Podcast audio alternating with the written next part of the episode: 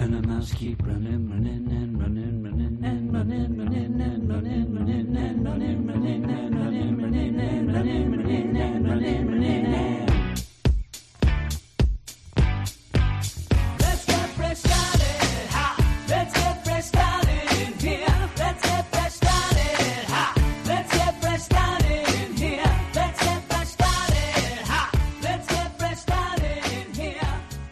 Everybody, and welcome back to the Weird Science Marvel Comics Podcast. This is episode 255, and if you wonder where we had been, the last week's uh, podcasts were all on the Patreon. That would be the regular show, the Star Wars show, and the X Men show, along with a ton of other things that we end up having over there. So if you wanted to listen to all three of those, you can go over to the Patreon, patreon.com slash weird science, and listen to those as well as this week. The spotlight picked by, and I don't know why my voice cracked like that. Oh my God, puberty is finally hit. It's finally hit me. We ended up doing Eternals number one and King in Black Return of the Valkyries number one as well on the spotlight picked by the bad asses of the Get Fresh crew. Beep boop. And if you want to listen to that again, go over to the Patreon, but also head on over to Twitter and follow us at WS Marvel Comics. If you follow us, we will follow you back 100%. Go over to our website, weirdsciencemarvelcomics.com, where you can look at, read news, reviews, previews, all that stuff. And I haven't said this in a while, but you can also go over to our YouTube channel, Weird Science Comics, and check out a bunch of videos. I started doing video stuff again, video reviews and such. And my man Eric from the DC side of things is going to be doing some videos as well. So check that out and subscribe and follow and all that nonsense. But we have a bunch of books tonight, and we are going to be joined by Clay. I'm going to be talking two books with Clay, Spider Man and Iron Man. And then me and Brandon will be talking a bunch of things as well. And possibly, maybe me at the end by myself. We'll see. We'll see how long this all goes. And then I will, I'll figure it out by the end. But we're going to go off right now for me and Clay to start off with Amazing Spider-Man number 56. All right, and I am here with my man Clay. How you doing, Clay? Doing pretty well. All right. Well, we're here to talk two books. One that we have been, you know, pretty high on until maybe the last issue, which should have been bigger. Uh, but at least, and there is Spider-Man, and at least we get one the next week.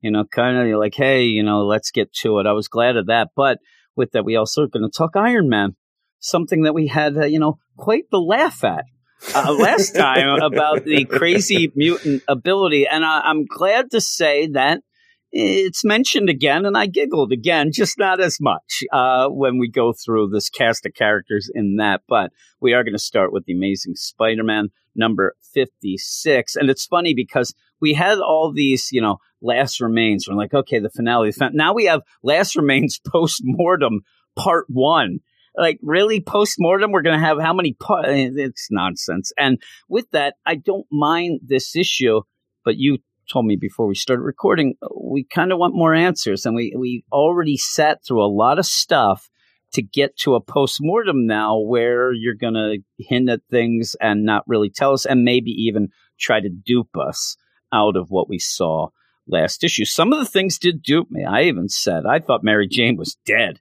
and then you were going to have to use Kindred Harry to bring her back, whatever. That's not the case. So we get, but uh, the whole deal. Before we get into this, you end up having Norman, you know, not really claiming to be Green Goblin. The idea that that whole Kindred deal was just to set up Goblin back still may be, uh, but here. Norman seems to say that it's not him. He didn't get back his sins from when, you know, Sin Eater ended up killing himself.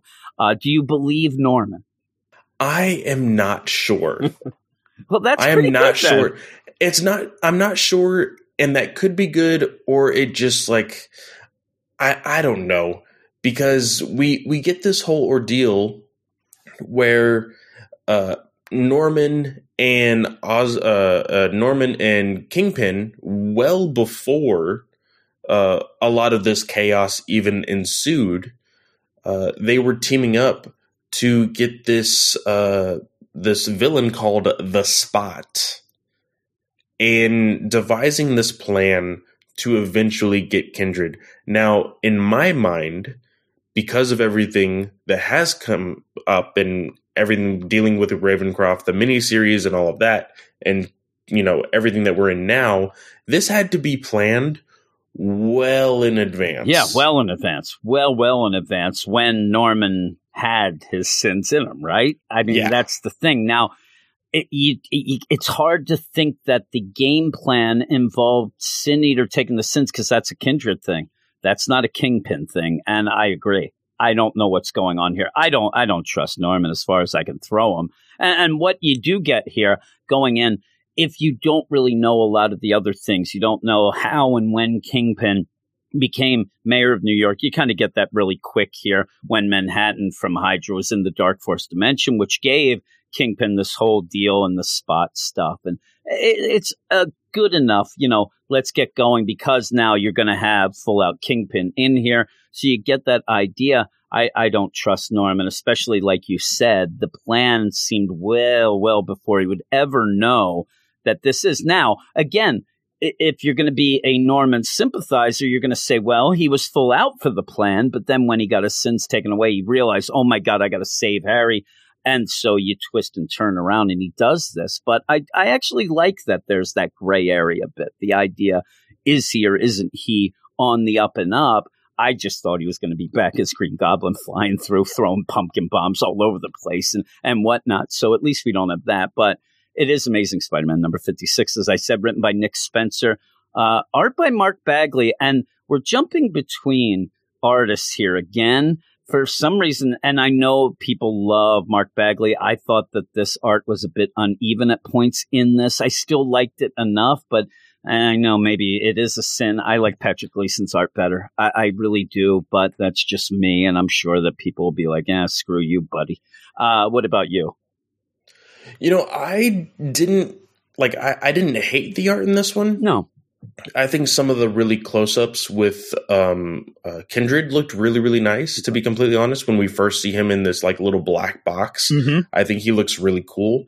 But otherwise, it, it didn't really like wow me. No, it didn't wow You me know? either. Now, when we get to near the end, I, I don't know who's impersonating Aunt May because boy, is she ugly. I mean, when she shows up, she looks horrible. She looks like the crypt keeper, which I maybe it is on point, but it looks bad. Uh, that's what threw me off. That's actually at that point reading through.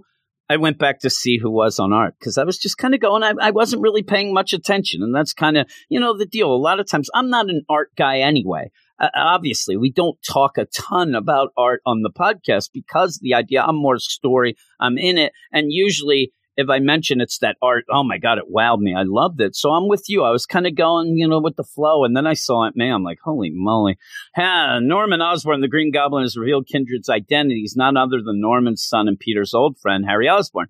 Harry has been tormenting his old pal as punishment for Peter's sins, chief among his failure to ever put an end to Norman's path of destruction. Peter tried to stop Harry, first with words, then with fists. You know, that's how you do things. That's the progression. But Spider Man was no match for Kindred. He was forced to sit by while Kindred kidnaps Peter's spider friends and Lord Mary Jane into his mausoleum lair where they all play acted a twisted family dinner.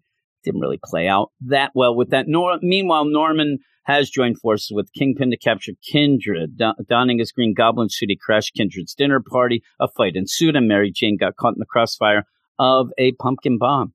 We see that was all a dupe. And I, I actually like the way that progressed. You do see the setup with Norman and Kingpin. Okay, this has been a long going plan. But then we go back to what happened and what they were doing. Like you said, they're trapping Harry Kindred in the spots like dimensional, you know, prison here, a cube that they're able to go and keep him. Where even with that, they cast spells on it. He can talk to them, uh, and they can talk back, but he can't do much more.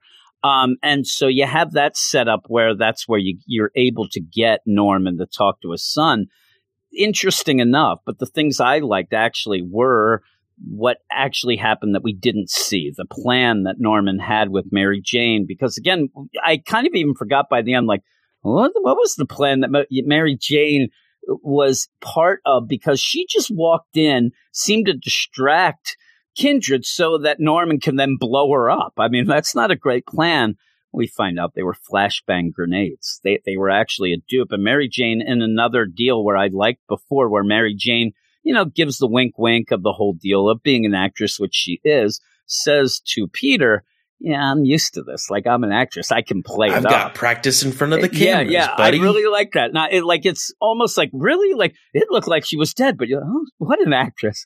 She's a Oscar-winning deal, and even says, you know, I missed you a lot, Peter, and and it's a nice little moment amongst just chaos and crap. But that shows you as Norman is talking to Harry. Harry's not talking back, and you end up having them even say, "Yeah, he can hear us and whatever," but he's in a trance and he's not talking back. But you end up seeing that through Norman explaining this too. You know, it was all a plan. You know, I'm doing this with with Kingpin, but the reason I'm doing it is to protect you. And I, again, you can go with that progression of he was all into this before the sin's gone. He's like, oh my God, I got to save my son. And, and he explains this and he looks like he is. But the problem is when you see these panels, especially like the just the face, it really feels like to me in an odd way that Mark Bagley is showing you that he's trying to work up tears because he can't, because he doesn't care one bit. It's like one of those things where they say when somebody's like, wife goes missing and, and the person's like up, please, if you have her take, like, that guy ain't crying. He, he did it right, right away. And I think that that almost plays out like that, that if you're like a crime junkie and stuff, you're like, yeah, yeah. He's trying to, at the one point, he's squinting real hard where he could be closing his eyes like, oh my, it really feels to me that he's trying to work up tears. I don't think that Harry is going to buy this, though Harry wants to, because I'll let you tell us what happens, which I really like this scene where you get the aftermath of what we saw last issue, where it is just Peter, Harry, and Norman. I thought it was the best part of the issue, and actually is why my score is as high as it is, and pretty much a setup post deal. Like it's a weird issue to kind of start setting things up again and what's going on, but uh, the scene when they're together, I liked. Yeah, you know, I, I really enjoyed it also. Um, I I will agree with you. I enjoyed a lot of the what did they call it? The twenty four hours earlier um, sequences uh, in the cemetery, rather than just Norman kind of monologuing through the whole thing. Yeah. But you know, we get the whole Mary Jane thing. She a really nice moment, like you said. But we have Harry again. You know, yelling at them and bringing up, you know, you did this to me and you did this to me. It's kind of just like a broken record. But I don't know why Nick Spencer has me the way he does, but it's just like I want to know. I I I, I want to know what in the world this is, and like I can't complain much about it because there's got to be a motivation for Harry uh, to be so wishy-washy when it comes to Peter and Norman because in one instance he could be super mad at Parker and then at another instance he'll be super mad at his father and then at another instance he'll be really proud of his father but really still angry at Peter and it's just so much going on. And I know it's all with his psyche. He's he's he's messed up you know he's died he's he's become this monster so I can't completely blame him for it, but I need Nick Spencer to tell me what this is because we are at what just with this uh, uh, uh, LRs and now post mortem books. We've done what th- almost four months of it now. Mm-hmm. Yeah, yeah. And so it's just like, please, just like, just tell us already. But I, I really do enjoy it. You know, this whole the spot guy that is building up this like prison kind of came out of nowhere but you know you see at when he like right before he is completely sealed up and in this trance he says uh, uh, what is it uh, so this is where we start you're going to leave here and try to unravel all of this and as you dig deeper depending uh, deeper you'll find it the truth you've been running from i love you both so much why did you do this to me? And you actually see him cry. Yeah, he's crying. He's actually crying through the Kindred mask. And the thing that, if you're going to get mad at this, the thing you're going to get furious is you waited so long for Kindred to come, pointing out he's going to tell Peter about one more day, one more day, one more day. And then when you get to the point where he can tell them, just blurt it out, just say, hey, Peter, you made a deal with the devil. You ended up this, that. He doesn't. He tells them to go seek it out. And that is going to be something that's going to drive people. It drives me nuts. But it, I, I'm with you. Nick Spencer does it in a way that actually, now, if this goes on for another 40 issues, then I'm going to strangle somebody. But the idea of Peter and Norman, maybe, and that's the thing, the big thing of this, and maybe it is kind of a, you know, just wording and doesn't mean, but when he says, you know, you did this to me, why did you, like, is he talking to both of them? Because it seems like this whole thing, I love you both.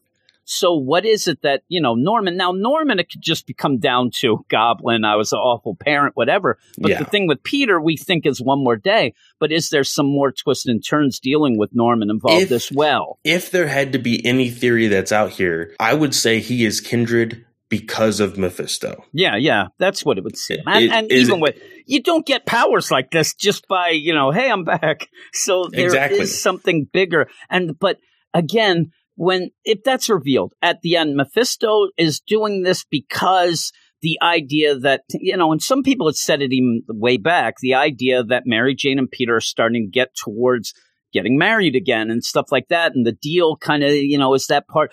And so if it's just at the end, hey, it was me, Mephisto, I- I'm going to be a bit angry. It-, it better be something a little more clever than that for so many issues. But I, I do want to know, and I'm interested. And I know a lot of people really want, you know, maybe all of this to come back and the one where, and they want to see what happens.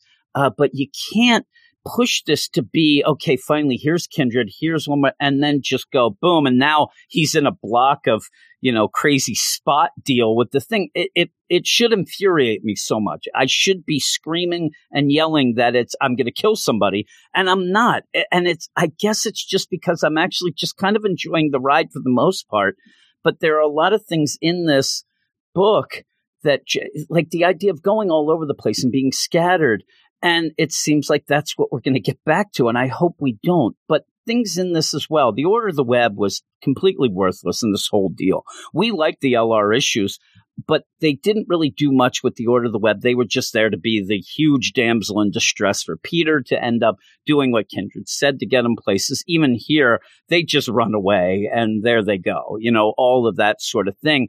Maybe we'll get back to the idea of you know why does why do they do what they do peter puts them in danger like all that stuff that kindred was saying but the big thing in this as well is just that conversation to go forward with you know hopefully because at the end peter shows up with norman hey we got to talk whatever what are you doing and um you know hopefully those two go off together because that'd be a pretty crazy team up again of norman and peter trying to figure out what is going on and what yeah, you know the, the team the team up that they had against even the Sin Eater was really really fun. yeah we liked it And I think that's what most people like is people love to have enemies team up with heroes.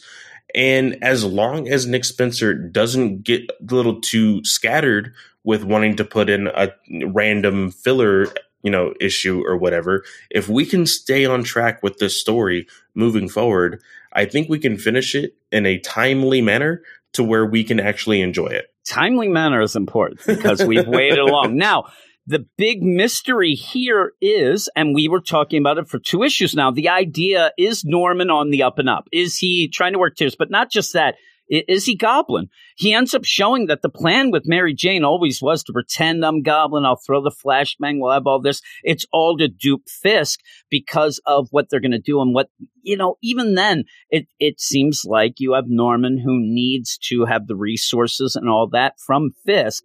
But again, the plan from way before what's going on because we saw and we said we thought that Norman got the sins back when Stan ended up killing himself. All the sins went back. We see that specifically in this book as if to show you, hey, look, they did get it, but they can be reformed. You end up having Overdrive, who always said, I'm not a supervillain. I just, and he does it again. He gets back his sins. He still likes pimping his ride, but he says to Carly, Will you go to dinner with me? You were there for me. So it's one of those things that it's kind of subtle in this issue.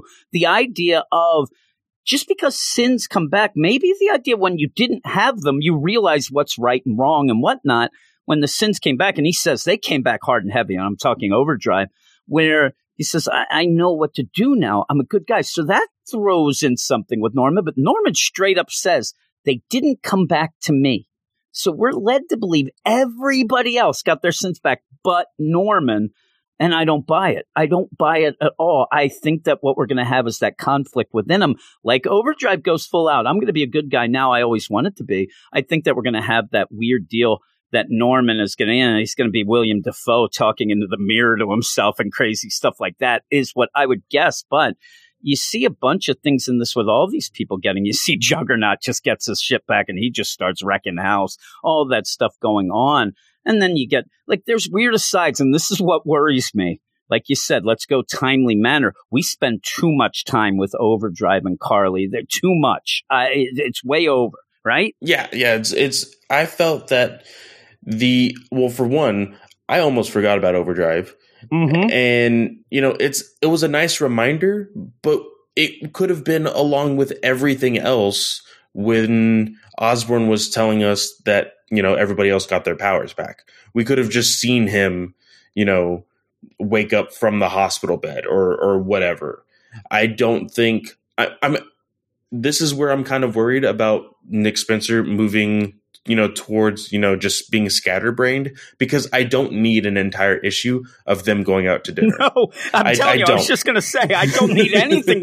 this is nice. It's fine. What I thought, uh, you know, what this will probably lead to, at least, or maybe it's even too late for me to even like that, was the idea that Peter could not accept Sin Eater being something good because of what he did to Overdrive. That was the push for Peter to keep saying, I don't care, you know, if this person or that person doesn't have their sins there. He he claimed, he kept claiming that he killed Overdrive because Overdrive, but it wasn't Sin Eater that did that, put him in a coma. It was all this other stuff with it.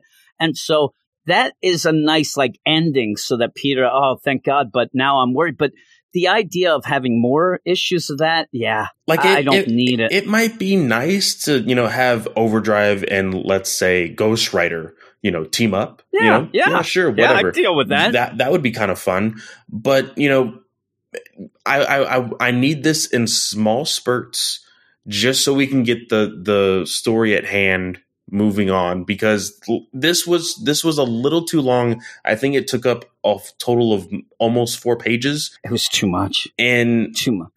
you the know redemption of Overdrive. Exactly waiting and, for and it, right? whole, and even this whole thing with uh uh what's his name um mr negative Uh, yeah, uh, Mr. Martin Negative when he shows up at Feast, that's too long too. yeah it, it And that's not even that many pages, but it's still like I don't need two pages of this. That's where that's where Aunt May looks like the crypt keeper. She and I and I understand because the lingering on with Norman Osborn, I felt like they needed some sort of break, but it could have easily been with the uh the the the web you know the the all the other spider-man characters you know we because we didn't get anything from them we could have seen them have their powers back because i think it was uh jennifer who got her powers taken away. And you know we could have seen her you know see the future or you know see what was part of the plan and then be like oh okay they'll be safe. We can move on. And that kind of like you know just be a little tease of something. I don't know but it's it's just for for me I'd rather have seen the Order of the Web than than Yeah. go back to Feast and get mentioned that Janice Lincoln Beetle, Lady Beetle, is sending a lot of food. I don't, and then Mister Negative just to show up, Martin, and he's there. Ah, but what is that? Yeah, I, I, I, it's starting to, you know, like he's trying to set up these side stories again.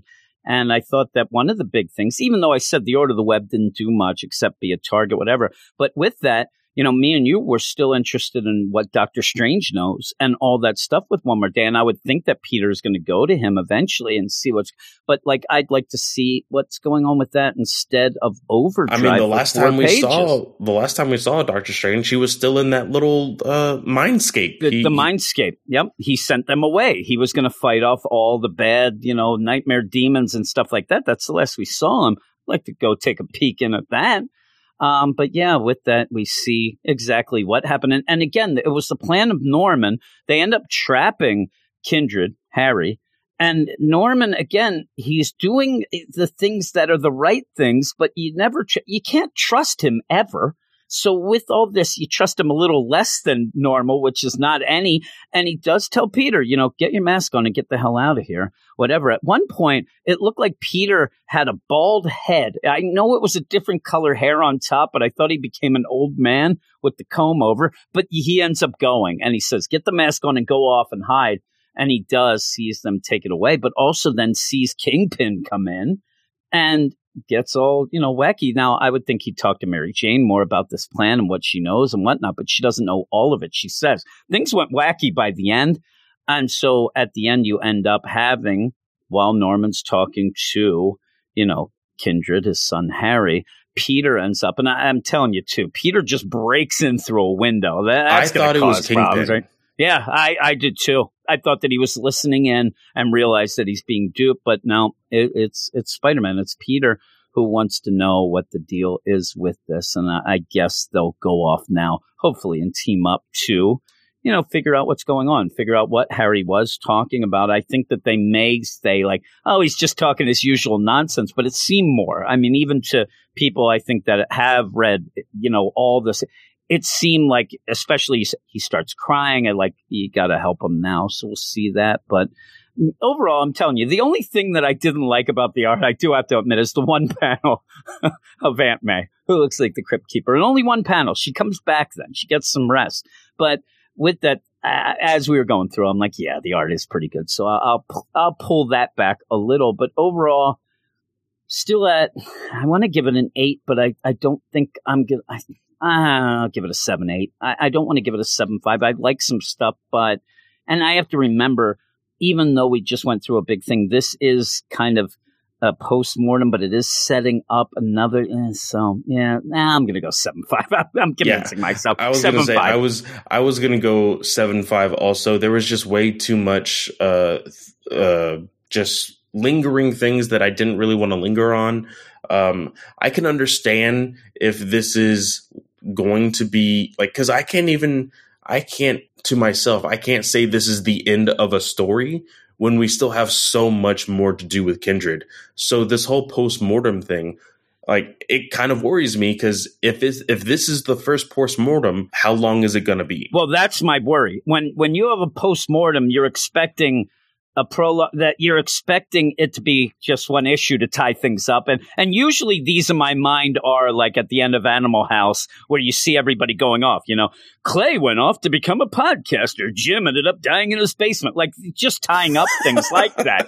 And that is what happens. But it, with that though this is like ooh is this going to be like 10 parts? Like post-mortem like, i mean that's I crazy. Feel, i feel like this is going to be the end of this story. We're going to get a random arc and then we won't come back for this for another like two months. I'll kill you. I, I, I need this because we're. I'm excited about it. Uh, this is why we end up talking about this, and I ditch Brandon's uh, but I'm supposed to say I can't curse here uh, because he's like, yeah, I don't like. He won't read anything Nick Spencer, so that kind of kept it from being on the podcast. And I caught up, and I'm like, I actually like a bunch, a bunch of this, and so I wanted to. So he does have me in he's starting to do his nonsense again. Like, I just want an end to this. I want a resolution. I want to get something there that I can go with. And he's always setting up the next thing, but then going off to something else, a mystery that this and all this stuff. Just like, please, just give me something. But I still like it enough. Seven five isn't horrible. Uh, but I, I really thought that that last issue was going to be like a, a 10 like, oh my God, it's what everybody's been waiting for. And it just wasn't. So me and you, 7 5, we go up to the next book. I think Overdrive should be in this. When Tony goes out to do Fast and the Furious, get Overdrive's butt over there and start doing things. He'd go well with uh, Mr. Mutant, who's never above 70 beats per Oh, what did he call so, himself this time? He called himself. Uh... It's like Halcyon. Halcyon. I always say it wrong, but yeah, he has a name, and the name is terrible, right? It's not even like Beats hey, there's Mr. Beats, is what I want. And it's because he likes eating beets, which nobody does. I actually eat beets every day, and they're awful. They taste like dirt. They're t- anything that you actually just put vinegar on to fully taste better i that means it's nonsense, but they're good for you. Those beats are very good for you. Uh, written by, and yes, I, they are the headphones that I eat. I just sit there and eat headphones. Written by Christopher. And this is Iron Man number five. Doesn't it seem like this book has been out way longer than five issues? Yes, I, it does. I think doesn't it seem like by the end of reading one issue, you went through three? That's the problem. And I'm not saying that you get a lot of story. I sit there and check the page count so much. Written by Christopher Cantwell, art by Cafu, color by Frank D'Amardo, letters by VC's Joe Caramagna. I, I actually make it uh, uh, the thing that gets in my mind. I laugh there's certain books like you know the spider-man we want to take a little more seriously because it's important then i get to this book that's trying to be so fancy and all i want to do is make fun of it throughout the whole deal i mean this book is ridiculous like i i cannot take this book serious like like if i was in a conversation with christopher cantwell I don't know if I could take him seriously. I, I, I don't think well, I could. well, you say that. That's why this book kind of tickles my fancy a little because it it wants to be fancy, right? But then it wants to be lowbrow humor. Then it's trying to be fancy again, and then I don't know what the hell's going on. And when I read it at the end, I'm telling you, it's like I've been punched in the head like 17 times more than I usually do in a day, which is about 15. But you could tell the minute that I open this book, I'm just like, okay, here, party time now, because this is ridiculous. And we end up where it's supposed to be this who's the man behind the, the mask? Who's the man underneath that armor? And we got a bit of that at the beginning. Maybe somebody got to Christopher Cantwell and said, eh, this ain't hitting in sales. We got to do something. You got to lighten it up because really only the only thing we get with the idea that he's given away all his money and whatever is that his armor is messy. You know, it's it's a little cracked and messy, and then he's hanging with the craziest bunch of you know teammates that he's going to have here. But the stuff with it, but but then he tries to get fancy with Patsy, and he tries to get like, oh my god, this is dealing with almost like an illusion of mental illness and things of her past and all that. But that stuff just gets thrown at you, and I eh, the progression I didn't like. There is one panel in this, though, when you have this team that we'll introduce in a second here, that actually makes me laugh so much because I have no idea what was going on. But I re- see, I didn't read the recap. Iron Man and Hellcat were ambushed by Korvac, who was recently resurrected in an android body and seeks to boost his already formidable powers to godlike levels. The attack left Hellcat badly injured and vulnerable to Korvac's influence. Korvac also revealed that he's holding James Rhodes hostage and will kill him if Tony raises the alarm.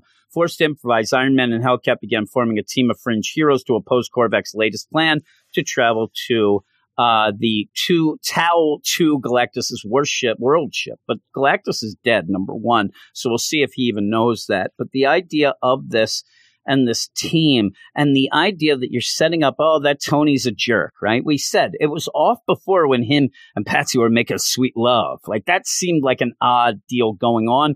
But now you end up pretty much making Tony a real a hole in this, where he sets up Patsy to just go nuts for the rest of her life. He knows what this could do, and he sets her up as bait to draw out Korvac uh, while his crazy team, you know, works behind the scenes to figure things out. They're together. And the idea. It's Gargoyle, Scarlet Spider, Misty Knight, and Frogman. This is supposed to get chuckles out of you.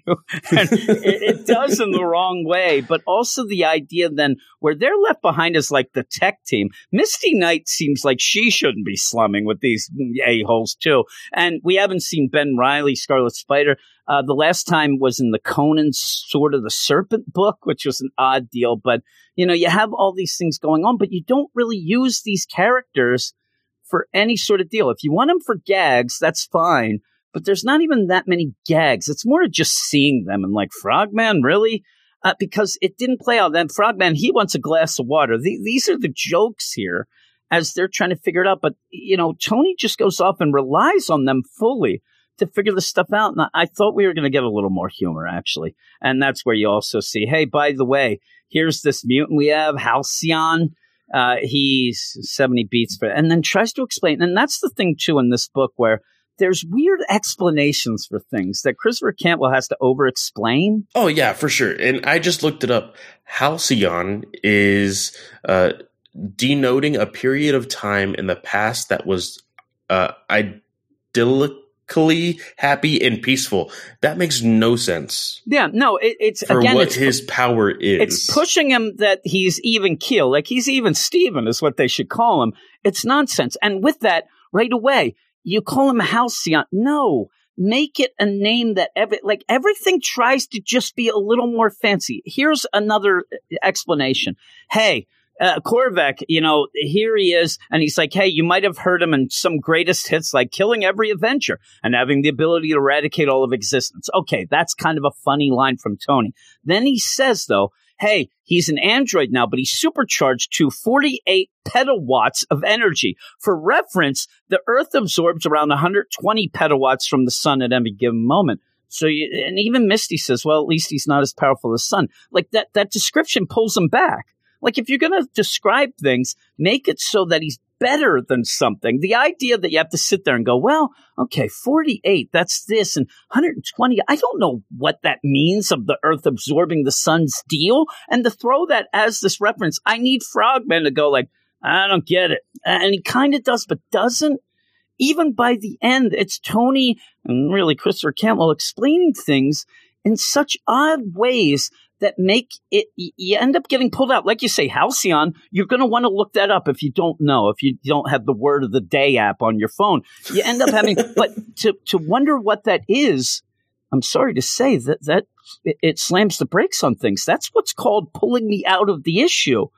When i want them to be called beats per minute. Hey there's bpm something like that. Just very easy. You know even make a joke about it where Tony's giving him the worst name. And he's like, I'm not going with that. And then finally he does. You know, then you have the big reveal where he goes and punches Korvac. Who are you? And he says the name. You're like, yeah, he did it.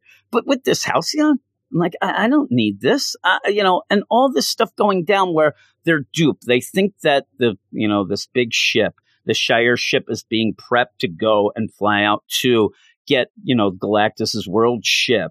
And it does end up leading the team to that in a way that you know dupes them and they end up pretty much looking like they're killed at, at, a point which again makes tony a piece of crap because he's letting this go on uh, but you even have the, this progression of seeing Patsy. She's hearing the voices. She's hearing. Then we go years ago where she's in, you know, the mental institution where they're going to try to give the whole electric shock treatment, which then seems to make it seem like Tony not only is trying to use her as bait, but when she does smash the electrical box, that this will get the voices out of her head, but it makes it worse and things twist and turn in a There- way that's hard to follow. there's too many things that like Christopher Cantwell puts in here that should seem like coincidence when it all it is is nonsense is what it is. it is. It is nonsense. Because- it really is. The big thing for me is we see that um Hellcat is or Patsy is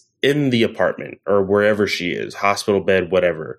We see her years ago, and then all of a sudden she's out in the middle of you know this alley, which really seemed like it was almost like in her head Yeah. but she was actually there. And so that wasn't explained whatsoever. This whole plan for this ship was apparently going to be a decoy, but we don't get that until the very end. He basically killed at least two really big characters in the Marvel Universe, that being Scarlet Spider and Misty Knight. I had no clue there was a gargoyle in Gargoyle and Frogman. I, I don't think people are going to miss Frogman or Yeah. even Gargoyle. But yeah, Misty Knight and, and then, and then, like you said, this whole ordeal that Tony is being this big piece of crap throughout this entire book, and like legitimately saying, "Oh, Patsy, I'm so sorry. I didn't know you couldn't handle this." I'm like, "Yes, you did. Like you you knew what kind of mental state she was in." Exactly. Yeah. You you know what was happening. And and with this we thought that this was going to be the book that ends up, you know, making, you know, Tony realize I guess that it's going to play out the idea that he's always an a-hole and he doesn't learn until it's too late or whatnot. Here's the thing that uh, confused me. You end up having this team and they're all there in the warehouse and they're trying to figure out, you know, where's go- and it- it's okay detecting. They end up seeing a power source that it's radiation signatures. This should be the ship. It's coming from a warehouse that's supposed to be a shipping from the hearth and home furnishings. Hey, they, I don't think that they have engines. But then you go with this thing where they're sitting around the computer, and I, I maybe it's just me. I'm a dummy. Scarlet Spider says, Does somebody have this? I don't know ASL. And then Gargoyle's about to say something. Then Frogman says, he says power output like that has to be from a combustion engine. He says, and I guess it's sign language that they're talking about. Now I get, but it, it's such a weird progression. And then it's Frogman. But with that, I was so confused. Now I actually see what it is. Say sign language. You know, I actually thought they were hooking up on some chat line and they wanted age, sex, and location. I don't know what's going on, but they end up with this whole idea of, hey, that engine signature is, you know, a proposal. But we know that. You know that a radiation wouldn't be coming off of a hearth and home deal. So it's just too much and things thrown at you again as a over explanation of stuff. But yeah, you have Tony going. you get is it a nice moment when he's hugging Hellcat who thinks she's back in hell and, and needs help because he did it. And then all of a sudden, oh my God, somebody's in there with the bomb. They're in there with the bomb. For some reason, too, the way this was playing out, I suddenly thought they weren't in an alley, that they were on a rooftop. And they go in, Tony goes in to face Korvac, who basically says, You're nonsense. You're always bad. You know, you could have been good. And then Tony has to go in a opposite way and say, Well, maybe Korvac is a, like, when is it going to be that we think the villain is a villain, but he's not because he has the right, and everything gets convoluted and twisted around. I, I don't think it serves well for a whole issue to kind of go through that, then to see what appears like you can't think of those characters surviving what just happened with all those characters in that ship blowing up and, you know, then you have to, re- don't you know your Odyssey? I'm like, I don't know. That seemed more like an Iliad thing to me, but that's just me. And so when you go, you end up with, oh no, everybody's hurt, and Tony ends up expending all his energy and anger to try to take down Korvac, but it doesn't do it. It just ends up making him look like the Terminator now because he is an android. I think that that was fully spelled so that he does look a little more nefarious going forward. I don't know, but Tony's just left there with all his friends dead. So, and and Patsy pretty much right to the funny farm because she is having a lot of problems. He even says, even that, like, I got to go. I'll be right back. And she's like, no, leave me. He just walks off. I mean, I know he has to because he thinks there's a bomb there, but I don't know. I would have liked him to just go back out, like, yeah, Korvac, I'll deal with you later. I need to, you know, fix, but he doesn't. And all in all, it's nonsense. There's a lot of yeah. nonsense in this book. It really is. And uh, yeah, I'm I'm I'm upset with myself that I didn't remember ASL's American Sign Language. I'm sitting there, I thought they were chat lines. they were on AOL. Hey, but that's the thing. Again, though, it threw me out. I'm a dummy, but that threw me out again. You know, you don't need Halcyon to be the one to say, "Hey, that power signature should be an engine." Yes, he's into cars.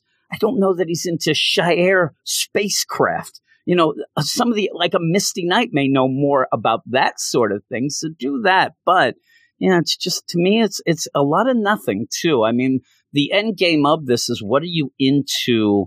What, what are you trying to get from this book? It's an Iron Man book where we're getting Tony as an a hole through and through, continuously putting people in danger and not really doing much about it. Maybe we'll get out of that and we'll get a redemption deal of that. But even this Korvac and this story, this is five issues. It just keeps going, and it just it, it, is a, it's kind of tough to get through, and it's gone on too long. But this is his style. This is and people love the Doctor Doom book. I got bored with that after a while too. That's just me. So this isn't hitting. We did like that whole deal last week on the Patreon. We liked his King in Black tie-in with Doctor Doom and Iron Man, where he's you know they save Santa. That was fun. But this is back to just nonsense again.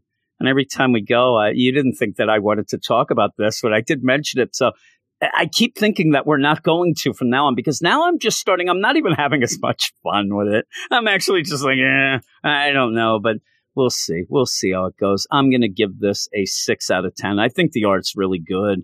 And, you know, I don't know. It, it was cool to see Scarlet Spider and you got Misty Knight. But yeah, I could even go to a five five, but I'll be positive six. What would you give it? Yeah, no, I'm right there with you. If it wasn't for the art, I don't think I could read this whatsoever. Yeah, yeah, it would be tough. It would be really tough. Uh, I'm sure there's fans of it out there. I mean, they'll probably be pissed off at, with us, and I just there's so many other books that I can enjoy uh, besides this, and and the just the concept of it and what he's trying to do. I just don't get it. But overall, yeah, we'll go six.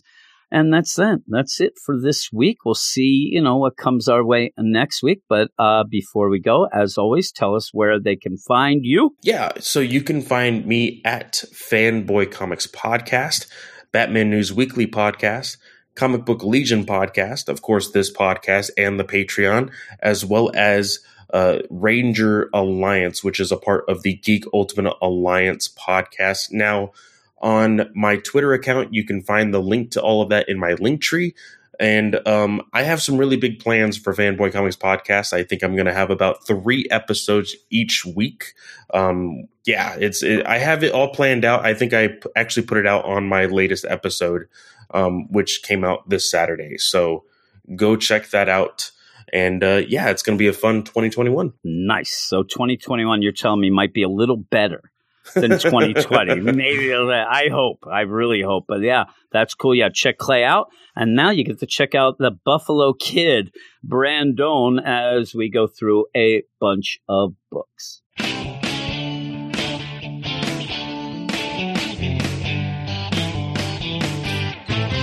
Well, it's uh, 8 o'clock up there in Buffalo. Brandon's been drinking all day, and I gotta get him for the show. Oh no. Well, I can't get a hold of him. Oh, that ain't right. He must be passed out drunk, so that means no Brandon tonight. Brandon's lane. Have you heard? Brandon's lane. His family's ashamed. Change her name.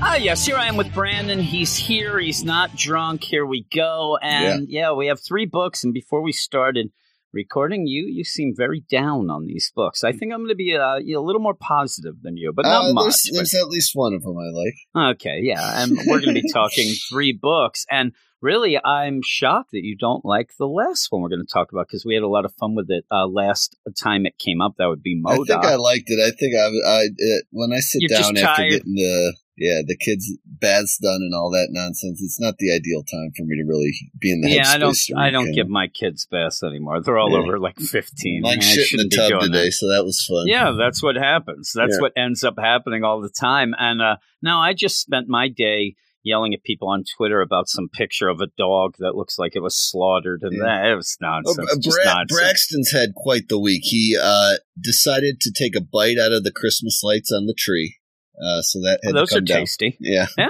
yeah. so had to hold him down, pull glass out of his mouth. That was a blast. And then, um, yeah, pooped in the tub and just mere Pooped in the hours ago. Well, Did, I was uh, we're at in life. I, speaking of poop, I, I was at Walmart and I ended up seeing they have some new cereal, and I was checking it out, and I saw they have the Little Debbie's oatmeal Uh, pie I haven't cereal. seen it yet. That's at Walmart. Yeah, Okay, yeah. It looks like it. nonsense. Uh, looks like it? nonsense. Well, I thought it, would better be like be cookies smushed together with cream in them. no, there's no cream in it. That's That's the problem. I mean, yeah, all it has is just it looks like almost like when you have one of those cinnamon bun, you know, things like the cinnamon bun cereal. If you have Yeah, that, that's yeah, all it looks like. Yeah, it just looks like nonsense. That's So I thought of you, Yeah, dog. I was that's going to send a picture. We saw it going by, and then we went back to maybe get it, and then I'm like, no way. I said, there's Last no cream. Last time I, I went to Walmart, I immediately walked out because it was so crowded. I they just felt the COVID walking on me, so I got the hell out of there. I went in and I ended up uh, putting on the, my mask, and I've had the same mask. I'm I'm not really a guy who likes to clean stuff like that, so it, it kind of stinks when I go. So what I had ended up doing is I had a a mint, like a peppermint, and Yeah. I put it in my mouth to kind of you know ease the nonsense there. And then I kind of started choking on the, the mint. I swallowed like mint So juice too quick. No, well, Logan claims they were all running from me. He, he said they were running scared from me. So uh, then, what do I have to do? Now I'm embarrassed because he's like, Dad, they're all running for you. They they think you have COVID. So then I have to start really overacting. You know, like I'm like, oh my, I'm choking from this uh, peppermint, and then it seemed like that that made it worse. Choking Then they the peppermint. they I just thought uh, he was 14. crazy. yeah, I'm like, I, I, I was, I had the peppermint to get rid of my COVID. But yeah, they were all running. They all ran from us, and then Logan didn't want to be near me. He said this one guy like pretty much just ran from us completely. I'm like, the guy wasn't even near us, Yeah. but I was. I was I've trying never to play seen anybody in Walmart in shape enough to run, so that's a lie immediately. Oh my, that is shade. That is Walmart shade. I've I've seen that clickbait of you'll never guess what this person was wearing in Walmart, and I click it, and it's like sweatpants and a tank top. I mean, really? That's all I see at Walmart, right? And then that's in the middle of the winter. Yeah. Uh, but there you go. That's a little talk to begin with. Just to, you know, ease ease the deal in because we're going to be talking about. You know, start with Venom, which is part of the King in Black story. We're about 17 issues in after this week, and it feels like it, it feels like about 17 years, but yet still only feels like one issue. Yeah, And really, in comic get- time wise, yeah. yeah, and you get the two main issues. You get the two main King in Black issues. You have Null come over, take over the world. Now, right there, we thought, boy, that that was a crazy start. Like That happened quick. Yeah. but even then, I mean, e- when you go into these tie-ins, even I'm not getting the full sense of dread from a lot of people in this. Like a lot of things are just like, eh, we got to help out or doing this. This should be like the world should be destroyed. Greta should be at the UN right now, screaming and yelling because the whole world was, you know, encapsulated this in this happen. deal. Yeah. yeah. This is all wrong. Exactly. That's what she should be. But they're not. And so when you go to these, it almost seems like you have the main book and okay, Null takes over. Then we'll take a little step backward for seven tie-ins.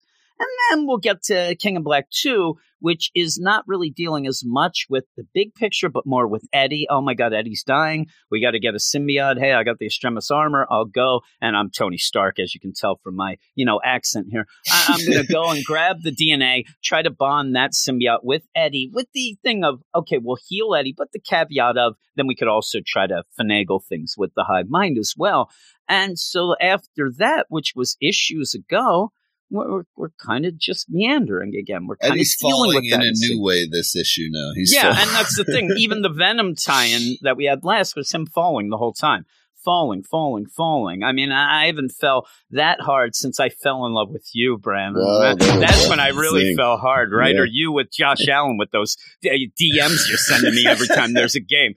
Uh, but yeah, so you have all this going on, and then we go into Venom. We said the last time Venom should be the big book. This should be the book that we're like, holy crap, yeah, a Venom. That's just that's just under a little teeny bit more imp- less important than the King in Black deal. But is it now? You get some fan service stuff in here. I talked to my man Wolf Cipher, who does the reviews for the Spider-Man and Venom stuff on the site, and he he has cracked the code. He told me he said anytime Iban Coello does show up, that means Eddie doesn't really do much Venom Yeah. stuff. He's either not Venom at all, or he's Venom but doesn't do anything. And he says he's researched this. I'm going that he is, you know, I fact believe he it. has an Excel sheet running, and uh, you know, much like some people track records with uniforms around here with Excel sheets, I, I, I think that uh, he's got a, a, a He big does. spreadsheet going. He knows exactly what's up. I, I think it's very small though. It's like Iban Coello. No, it just says uh, the column is: Is there a lot of venom in the issue?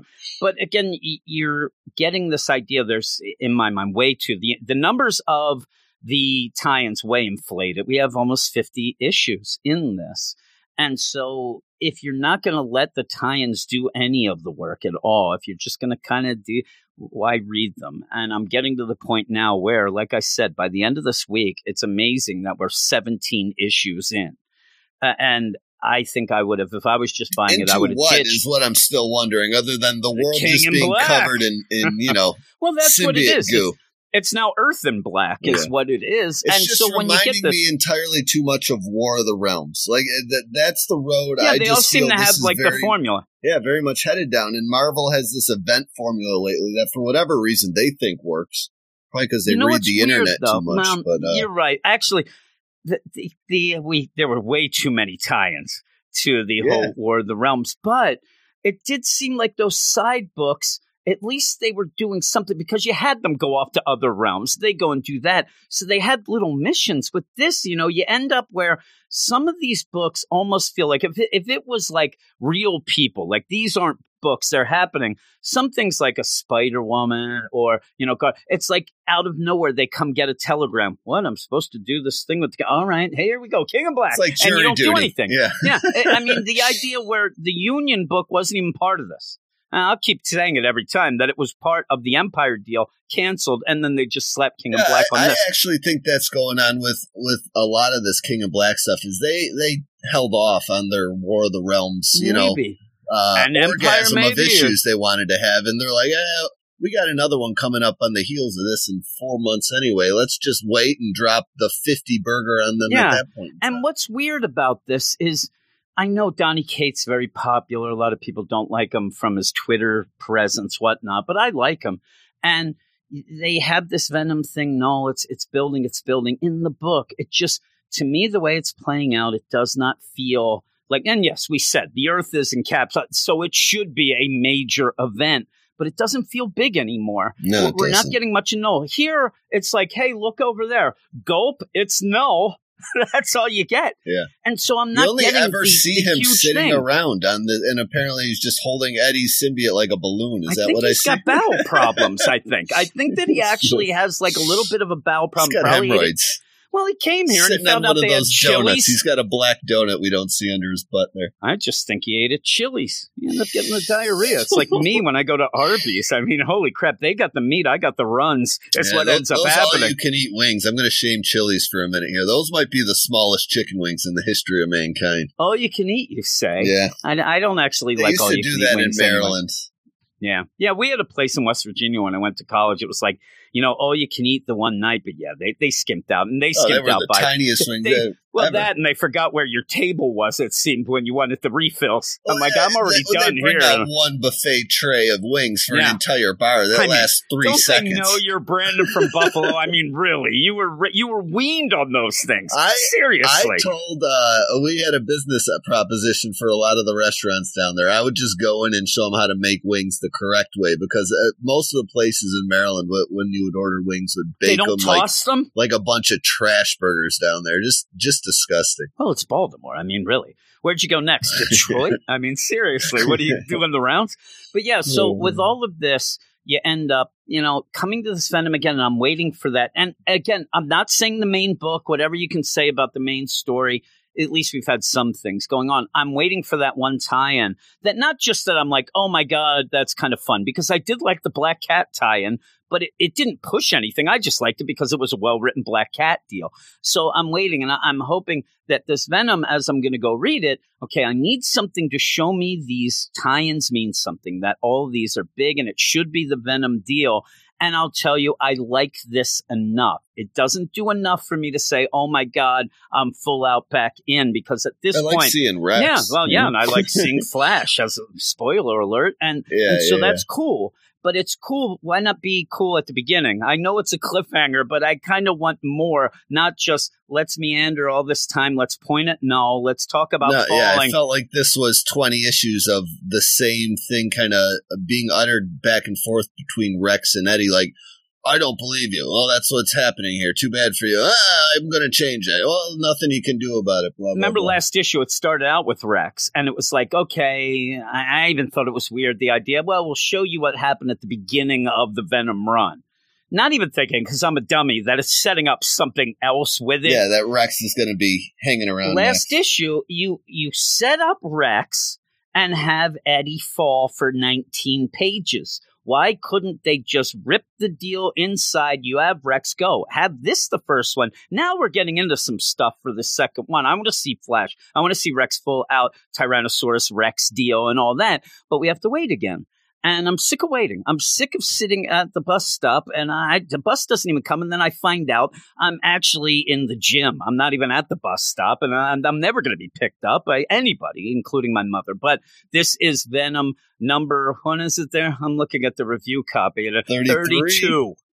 32. I hate these. I hate these reviews. Yeah, Shaq or, or Magic. Shaq after his preseason uh, third experiments with Yes, 33. yes. I like. I like 32. his. I I go Magic. Magic Johnson. I remember. I remember being uh, in seventh, eighth grade. If you had the thirty-three Shaq jersey, your parents loved you less. I think was. And it's funny too because then you can kind of play it. No, no, no. This is unique. You know, like I'm, I'm sure there's the people that are now having the East Coast West Coast Kobe Bryant 24 and eight war.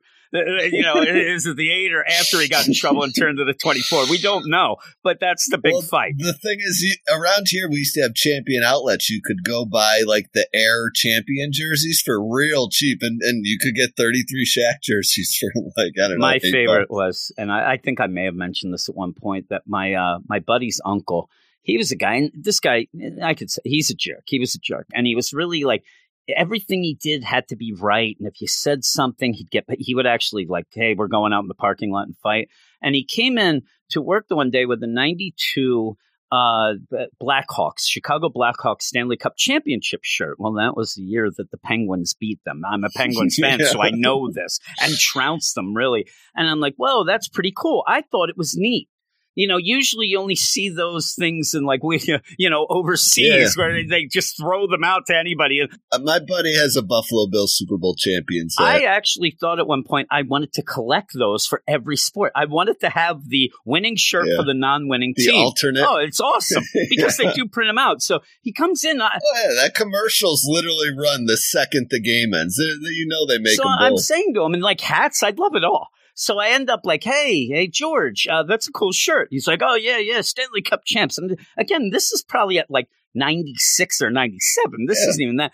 It wasn't pre-internet days when you couldn't just go to the internet and. And I said to him, I'm like, oh, you know, where'd you get that? Because yeah, that they didn't win that year. Yes, they did. And he demanded, he wanted, he actually called me out, wanted me to fight him in the parking lot. And I was going to actually, but he was really old. he was really old. At that point, I was full out playing hockey every day and all that stuff. So I was kind of, I ended up getting, but I thought it was neat, but he got upset. But there you go. I don't, I don't know how we got to this. Uh, it is Venom 32, and that's why. yeah, the yeah, old yeah. 30. Ah, yes, and it's written by Donny Cates of Coello on art, Jesus Aburtov on colors, VC's Clayton Cowles on letters. No, the god of the symbiotes has landed on Earth and sat around for a real long time. It might have gotten wings at Chili's. I, I think he might have complained about them. Brent. He even knows from Klyntar, they have a better way of Yeah. doing wings there as well.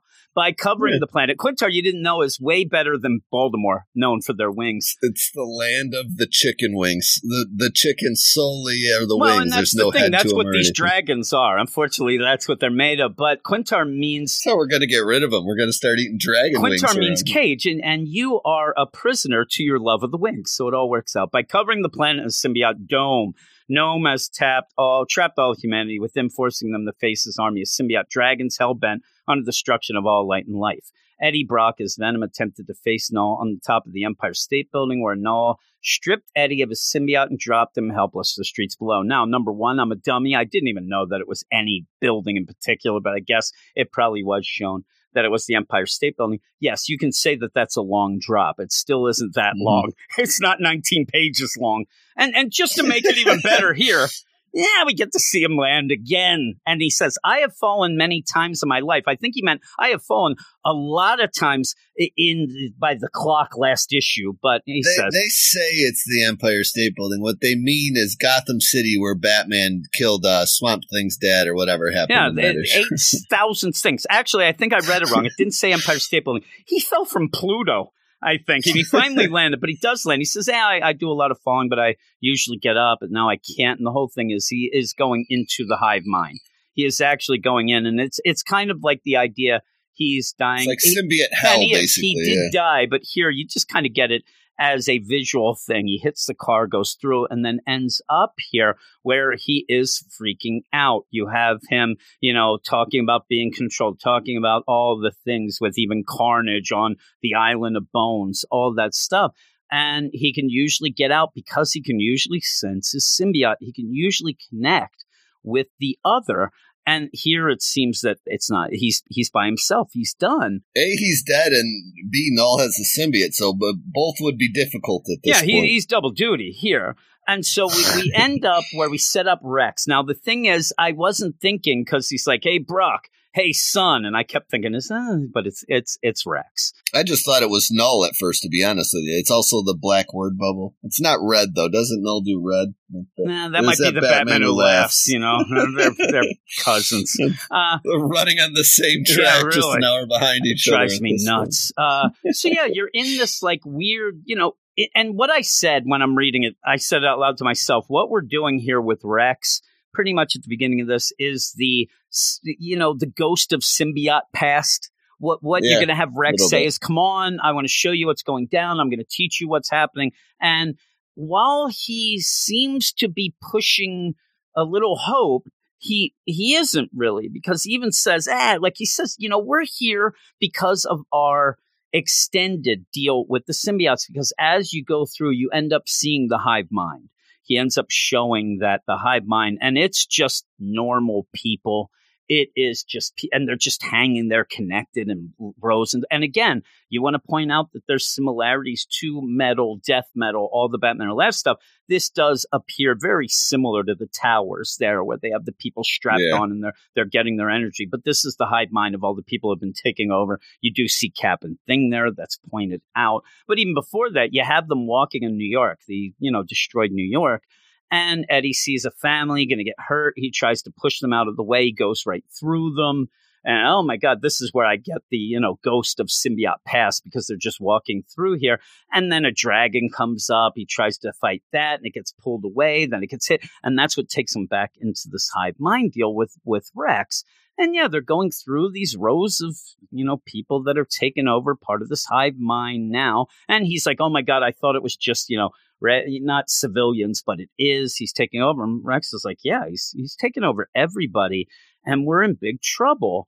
But we're different. We're in here where we had that symbiote for a long time, and and so you get that. Oh, you mean we can control things? And he kind of says it, but then pulls it back and says, "Yeah, but not that much. We can't really do that." Well, then Eddie just basically says, "Well, listen here. Nobody had the symbiote more than me. I can really kick ass. What you're saying you can do, I can do better. It's the song, but I can do way Yeah. better. I just need my other. If I can find the other in there, because he has his Tyrannosaurus, you know, Rex deal that he can use. So Eddie needs to find his other. Again, it felt weird because Null just ripped it out, but now it's in the hive mind. It, it seems convenient, though it's not because Eddie says, "Well, let's go. I mean, what do we have? We have time. We'll go find it." He's like, "Yeah, the the finding it, it isn't that hard. It's the getting it." And then points it over, and there's no just sitting there laughing it up, like it, you know. And and know. the whole thing. Remember, he was all big on you know getting Dylan. He was, uh, "How can I kill this Eddie?" I would think that in this deal, Knull would have a little more sense of what's around him. Like he'd be able to send, maybe not because Eddie doesn't have the symbiote. Maybe that's the play, but he is still in the hive mind as a former They symbiote. just haven't really like you know that's kind of what he's here for. Yeah. but they've they've essentially said no. So he's like, all right, I'm just going to sit on this chair for a while Yeah, until you guys doing? change your mind. I don't know. He's not continuing the hunt from what I can tell, unless all these dragons around him are just circling, looking for Dylan nonstop. Or is he there because there's the other? It looks like, like you said, it looks like it's like this little balloon. Is he Yeah. waiting for Eddie to Venom get to come get it. Yeah, is he waiting I- for him? To so me, he- I think Knull has no pro. Like to me, he, he Eddie is off the board to him. You know what I'm saying? Like he's not really concerned with. it. He's got the symbiote. He's quote unquote dead as far as we can tell. Uh, because we go back we and he actually says, "By the way, Eddie, you're dead," and they go back again, like you know, a Christmas Carol where they go and see him dying, and Yeah. like, oh my god, again though something we've seen already. So we're not really getting any new information. I do like this perspective with eddie and rex but he's upset because there's dylan. He tries to even touch dylan to say you know you'll be okay. Now i'm guessing because we go right from that right you end up where he touches dylan and rex is like let's go let's go i have a feeling for some reason that in the next king in black we're going to see that dylan did feel that somehow with Dylan, he's the MacGuffin of MacGuffins anyway. Whatever symbiote deal, you could just end up having him just, oh my God, I felt that. Oh my God, I hear that. Oh my God, I can do that. And so I think that maybe that will be his hope. Like, I, I felt my, you know, I felt my dad. Eh, you know, he, he was here and he wasn't quite dead or whatnot. But I just, at this point, I, I really want somebody to tell me what Knull's big plan is and, and what has he been doing to act it out. His plan seems to destroy everything, but now he's just sitting around and he wanted to get Dylan, but he's not really out looking for him himself. Maybe he's lazy. Maybe he doesn't like to do the ground work. He doesn't like to move the feet and find things himself. But, you know, he's just kind of sitting there. and it doesn't. Fe- that's why it doesn't feel as big to me. Even in that little intro, it said everybody's worried and trying to do stuff about you know no light. No, I don't. I don't see that, and I know that Yeah. when you're not going to get an issue. I mean, somebody's like, what, what is Jim want? An issue where it's just a bunch of people yelling, "Where is the sun?" I don't need that, but I need to feel like. How about this?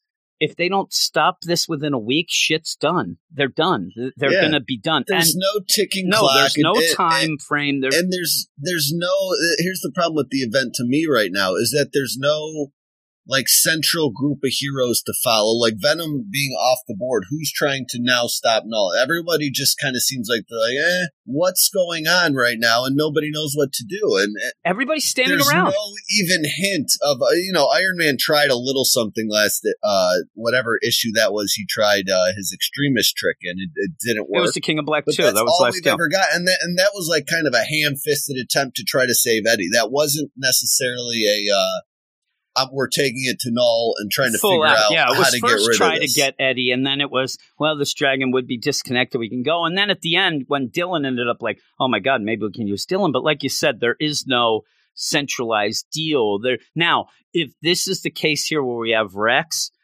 Flash and, and Eddie get back the deal. And and now I'm getting something. Now I can follow them. I love Flash. That's cool as hell when you get him. Yeah. So that might be something to pick. But you're right. There's no central. So then when you, and then to put it off on that, you have King in Black 2 where you get done, like, who am I supposed to follow here? Oh, then you go off to Namor. Then you go to the Union. Then you go off to Spider Woman. then you go off to Gal- Guardians of the Galaxy. And it just keeps getting further and further away from a central plot point of let's go with Nolan, get going. And, and not that it's necessarily the tie in's fault, but just having that many tie ins is the problem, I think. Yes, it is. It, it makes you. It makes it hard to sift through the muck to be like, well, I'm going to follow these two series, and maybe if something happens in one of those, you know, uh, tie-in issues that I read a review about, and they, they say, hey, this catches my attention, I'll go grab that later. But to me, this is a hard event to to pull anything as far as a central story is out of what they're giving you. No, it's going to destroy every everything. month. Now, where somebody could argue with me and say, "Wanted they can mail us in," we haven't had mail in a while. But if somebody wanted to mail in and, and argue this with me, I want to know exactly like if I'm just buying like the, per, I'm buying just the two King in Black issues, the main issues, one and two. I have now spent my money on two issues. Brandon, you're Mr. Moneybags up there in Buffalo. You've bought all 17 at the end of this week. I think we have the same story. Th- That's Yeah, I know. You know what that's I mean? a problem. I'm with you 17 there. I agree. issues to two and equaled out. You, you really are only you getting. might have a better grasp of what's going on if you've only read the two. Maybe. I, I'm, Uh, that's like that's wrong. That, Maybe that- that's that's, some of not our right. problem. It's, it's We're all trying- wrong. Yeah, we're trying to read some of these tie-ins and just getting utterly confused Hey, with, here's the with thing. Namor Yeah. thrown in there and and you know symbiote Spider-Man. These said- are all things also happening just so far in the past. You're like, well. I'm 30 years later, story wise, it feels like. I, I don't understand. I'm waiting for Peter to be like, "Holy crap, I remember this stuff."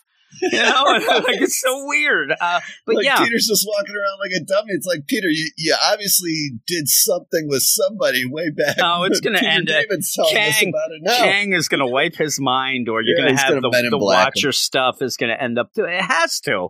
But yeah, so in this now again, I'm saying all this. This is probably my, you know, maybe my favorite tie-in as far as getting some characters involved and stuff. I still really like the whole uh, Black Cat one, but I liked it for Black Cat, not necessarily a King in Black tie-in. And we have like the symbiote Spider-Man enough, but this one you end up where, and actually last week me and Clay talked about that crazy Santa Claus, you know, Iron Man deal that was I- on the listened to that Patreon. review. it was yeah, fun. It, it really didn't do anything for King in Black at all, except Santa was taken over, but it was a guy from Paramus.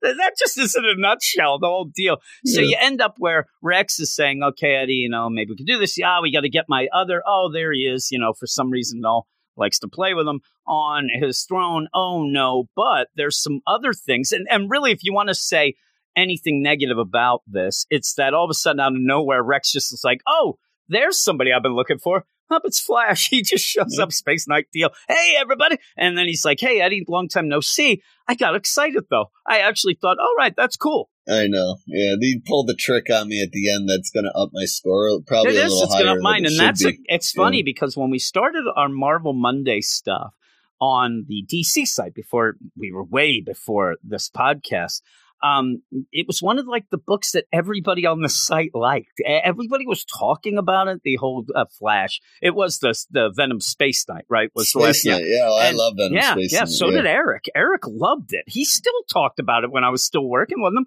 because he like he's like, hey, you see any more of that? And remember earlier in this run, we actually thought that they were going to be able to bring back Flash, and it never happened, and we were we were upset. Yeah. Remember, we thought that Flash was going to actually become Yeah, Eddie's they, they had our they had our brain spinning there for a while, and when Eddie like absorbed the codex or whatever, and yeah, Yeah, and that's even brought up here uh, in the deal. But overall, I'm actually going to give this. I I'm going to be positive. I'm trying to be positive in 2021. I'm going to give it an eight. I want to give it a seven, but that cliffhanger got me. I think the art's really good, even if Oba, uh, Coello doesn't do. A, a lot of art Venom in with the suit, Venom and yeah. stuff. His art is good. We've always said that it's a really nice compliment. If Ryan Stegman, who hasn't been on this book for you know uh, at- Yeah, forever in a a while. right? Yeah. And so when Iban Coello, you don't lose that much. I mean, you don't get as much detail. It's not as like organic looking as you'd have with a Ryan Stegman, but it's still very, very good.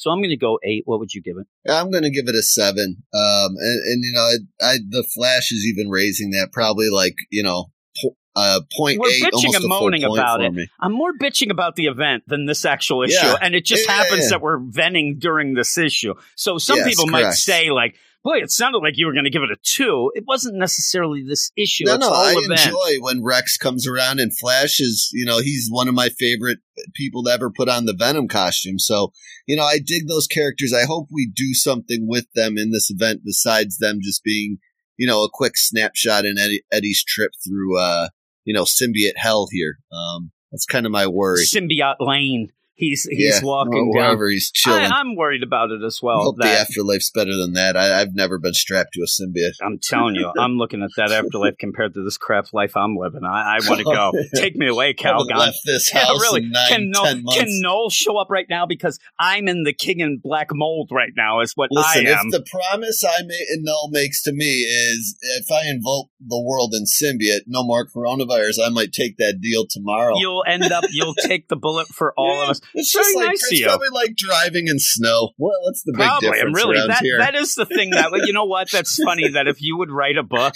and they have like there is like you know Florida and they're like, oh my god, we can't get out in the symbiote stuff, and oh my god, and then they show people in Buffalo just going at Buffalo's thriving. And School is not only not delayed, you have to get there five minutes early because it's so easy to get through. All that symbiote goo is piled in the Walmart parking lot until Oh, yeah. July. I am sending you pictures of the tops pile. It's it's two years later. you always do. But yeah, uh, so with all that, I, I, I didn't mind this. It's like I said, this is more of me getting upset about the actual event overall. Yeah, I, Um, I was excited. I think they did a good job of, you know, even though it wasn't an event I was looking forward to, I think some of the Venom issues and the stuff leading up to it did me a good job of being like, okay, let's see what this is like.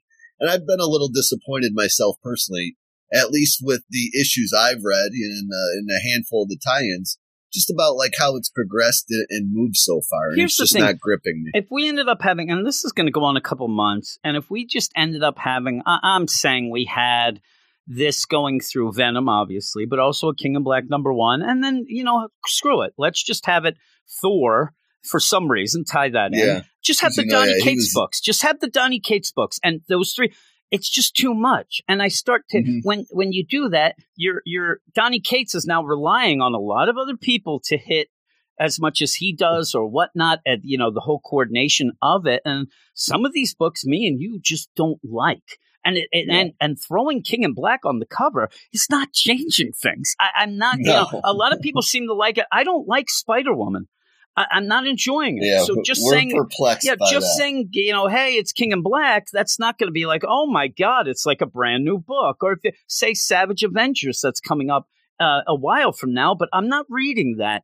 And Yeah. that's the problem. When you ended up, and I just got done, you, you bailed out. But the Ten of Swords deal, it was, you know, it was only 20 some issues, number one. But also, most people were reading all of the X Men books. I was. So going into that, yes, it seemed like a lot.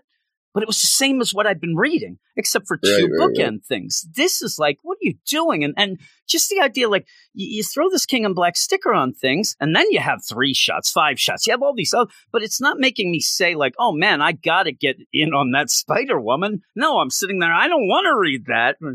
I guess it brought Black Cat back, so I could be happy with that. Speaking of characters, where you said Flash, just think this week, Flash Thompson. You love Flash Thompson. Uh, ben Riley came back this week in the whole uh, Iron Man book that you don't read. He Oh, was in there Jesus. and treated like a punk.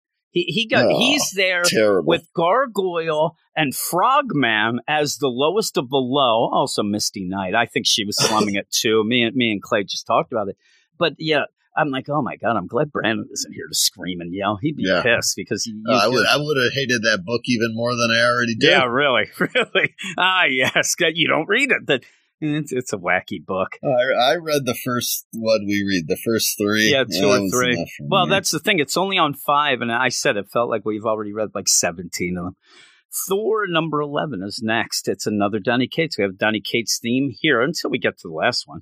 Donny so Cates it's not really a deal. Yeah, written by Donny Cates, art by Nic Klein, Matt Wilson on colors, and VC's Joe Sabino on letters and design and design. Thor is the god of thunder. Did you know that, Brandon? I just wanted to tell you that. Searching they've for answers to recent troubles, Thor attempted to trade places with his old alter ego, Donald Blake. Blake has been dormant for years now, enjoying what Thor believed to be an idyllic life in a world of Odin's making. But Thor was wrong. Trapped in a suburban fantasy, Blake went insane upon release. Blake immediately snapped the cane that allows Thor to return, uh, trapping or trapping, trapping, trapping the Thunder God in the hellscape. Did, did, did you laugh a little because it looks like he still has like a walking stick and because he got rid of the, the cane and now he needs something else to walk with? I'm like, it's your fault. You broke it, buddy. There, Thor found Jormungand, the uh, dreaded Midgard serpent, breathing his last. The serpent had tried to unite with Blake against Odin, but instead Blake stole Jormungand's powers and joined them with the Odin force already within him. Meanwhile, Asgard's best warriors tried to stop Blake and found themselves teleported to the Dimension of Blood with Blake in control of the Rand- Ra- Rainbow Bridge. Now Blake is headed to Midgard for the return with an old flame, Dr. Jane Foster. This is a long one. AK, the new. Valkyrie, has no idea what's coming. Doesn't feel like her. that much has happened in Holy the issues we've read. uh, but with that, I, I do like the you know little things that happen. Like we said, he breaks the cane, but it makes me giggle that he needs a stick. You see him there when he leaves Jane. He's got like a. I'm like, did he have I, to? Ju- I, I'm always confused by the all the all powerful people that that need the cane to walk. well, he That needs the cane, but mind. I always thought the cane was just like kind of there for show. But no, he, he needed it. He has a new one. Uh, also, I like that he's in this very fancy restaurant with a duffel bag. Uh, don't don't they check your bags at the thing? He's wearing a suit and has a duffel bag there. I'm no fancy guy, but I don't know about that. But even with that, I like this. I can't shame him. He's probably got beers in that bag. Probably. He, uh, no, he's not going to the movies, Brandon. That, would be when you get that, right? You have it in your kid's bottle. Oh, look, look. It'd be so funny. Drinking out of the Uh, bottle. I'm, I'm Oh, taking tips from Eric's dad here now, right? Yeah, that's what Eric's dad did. He put it and said it was calamine lotion that Eric had bad uh, poison ivy. And, and just ivy. imagine that. They're like, okay, sir. And then they come, oh, hey, uh, sir, why are you drinking the calamine lotion? Those were wine coolers they were. So you, you end up here, and I, I actually got a thought in my mind of maybe how we get out of this, or maybe not, or whatnot, but something that was kind of interesting with that was like the idea that, yes, Thor did not change back, you know, in, in a long time.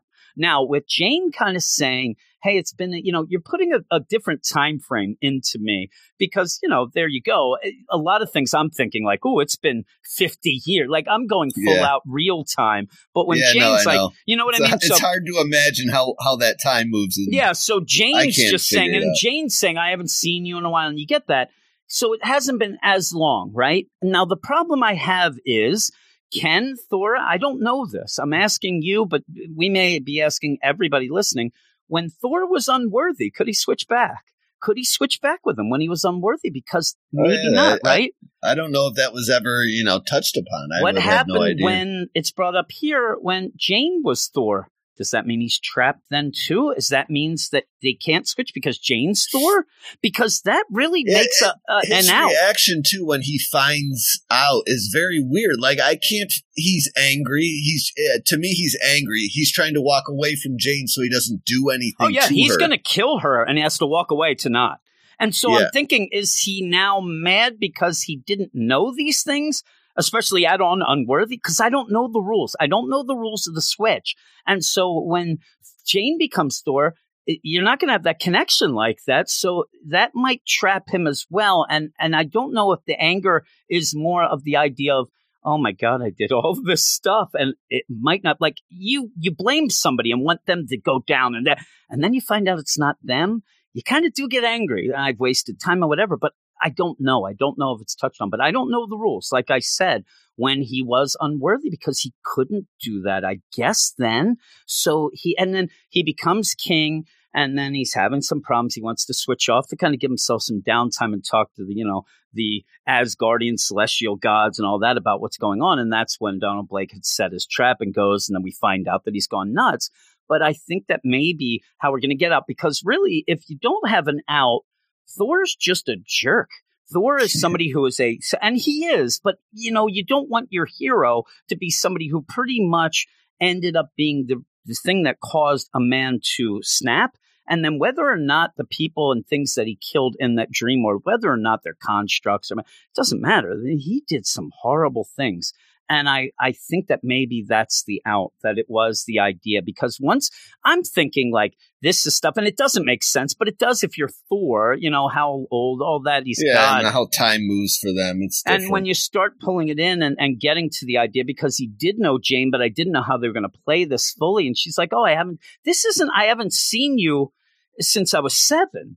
You know what I mean? He, this Yeah. is since she's been a doctor and all that. And, you know, yeah, he didn't know that she was Thor, had cancer, anything like that. But, and they're talking and it's nice. And it's, it's, Donny Cates plays this well. He did it in even the cliffhanger last issue and stuff like that with the idea that we every time that Donald says something, we know what he really means because he's doing double entendres about Yeah. killing oh, people. oh, and- yeah, he's being Oh, real yeah, sly. yeah, I ran into a bunch of people on Asgard. You know, they were dead tired. He should say that. He doesn't, but that's about it. Yeah, that's the tr- that's the path he walks though when he's talking to. It almost feels like he's like really like having a lot of fun saying the truth that nobody knows except us because Mhm. we're reading, but also because, and again, I think Donny Cates does this really well. We've seen that this guy likes to do things with the scalpels and the knives. He's a bit of a cutter, he is. And so while he's there, you keep seeing the knife. Cutting the steak he's with a fury. pointing at her at one point with the knife, even before he's mad. You see all this blood. At one point, I don't know what is going on when he's putting that piece of steak into his mouth. I don't mouth. think that steak's cooked. I, I, I don't mean- think the steak's cooked, but I think his lip is on fire and boiling up. I don't know what's going on. He may have the hepatitis. I don't know how that works. But, you know, you have all this going on, and she is able to tell, hey, you don't seem as, you know, happy go lucky as before. You seem a little angry. And he's like, yeah, you know, and he's trying to play it off. But yeah, he is getting mad. And I do like, I mean, it's, it really seemed like, like an old school panel too, when he ends up drinking that coffee and it's like his eyes are yellow. I mean, if Jane sees this, and I'm guessing you're seeing even the power of the dragon in him with those eyes and stuff because he is very powerful here. And then we go to Thor, who's just like, Woe is me. Why am I being forsaken? Why can't I get out of this crater? Ah, and then you get Ratatoskr, I know. I good luck pronouncing that. I can't. who shows up and looks like Macklemore in, in that thrift shop video, right? he, he shows up and he's like, "Hey, what's going on?" And again, it's just kind of there. We don't get much of it right now. Hey, I'm the god of chaos. I like craziness. Hey, you can help me. Nah, you really can't. so you're like, okay, but Yeah, we'll see. dead. Now, I'm will point out something that we haven't said in a while, and I actually did not even think of it until somebody brought it up in the uh, the Patreon Slack this past week. Uh, not a lot of Thor speak in this book, and and uh, I haven't really even thought about it because most of the people you're just talking. But when the names pop up, then I'm like, oh my god, I can't Yeah, yeah. pronounce that. But it, it, you end up having this on. No, he, he doesn't do it as heavy as Jason Aaron would do it. No, we don't need ye old Thor speak, right? So, so you go then. Yeah, yeah. I, I know it's Thor. I don't need you to really. So you go down to the Dimension Blood, and you see a weird scene. Again, uh, it's like one of those where they don't want to do too much, I guess, here yet. So let's just kind of go and have a feast in our honor so we can hear some people ask us some favors, but then leave and then go and see They Beta Ray seemed a lot Bill. more concerned with this place when they landed here last Yeah, it seems than- like I mean the, the decor isn't the greatest. I mean, next door to your house may just be a giant skull with horns, but what? Nah, whatever. I was waiting for him to find out he was eating like human that's thigh or something. and that's Yeah. where I actually thought afterwards. I'm like. I can go with that because he's like, "Hey, give me some, give me some more of this leg meat," and I'm waiting for them to go over to the carving table, and there's just some guy screaming, "Oh, we're yeah, out of! Wolverine. Can we give you an arm?" They like to do that yeah, to Wolverine. it's Wolverine and guy. Domino for some reason from the next book. So you end up where you know you go, and then we we go to Beta Ray Bill, who had his face ripped off. We we saw this. He looks like Voldemort. We said it before. He looks even He's- more like him now. Just looks like a smiley face you would draw on your notebook in high school. that's an ugly smiley face, I'll tell you. Uh, he's there, and you and it actually he looks a lot like Deadpool to me when, when he's there. yeah, Like, he does a little so bit. He's there, draw a and, few and- lines on that face. Yeah, and he's been, you know, he's being tended to by these demons and this stuff going on, and he has a plan that he says, and I'll tell you, there's a funny little deal with this because we're on the one page, and uh, he's like, yeah, you know, I got a deal. I'm warbound uh, to Lockjaw. He's not here, so that means he's going to come get us, teleport us. And I started thinking, like, man, where's Thori been? And there he was. He was right there, right below. I'm like, oh man, there. But it didn't look like him as much. I don't know why it, felt off. But he's like, Thori says, "Hey, Thori's here to tell you. Uh, I was supposed to tell you that Lockjaw was here. You left already. I forgot." You're like, "Oh, Thor, you did it again."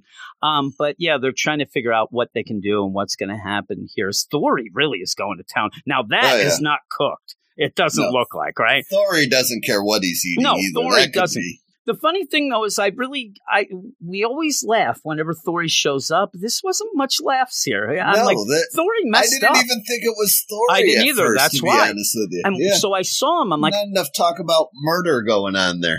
yeah, that's what you need. And he's like, oh, you know, Thori was too busy murdering.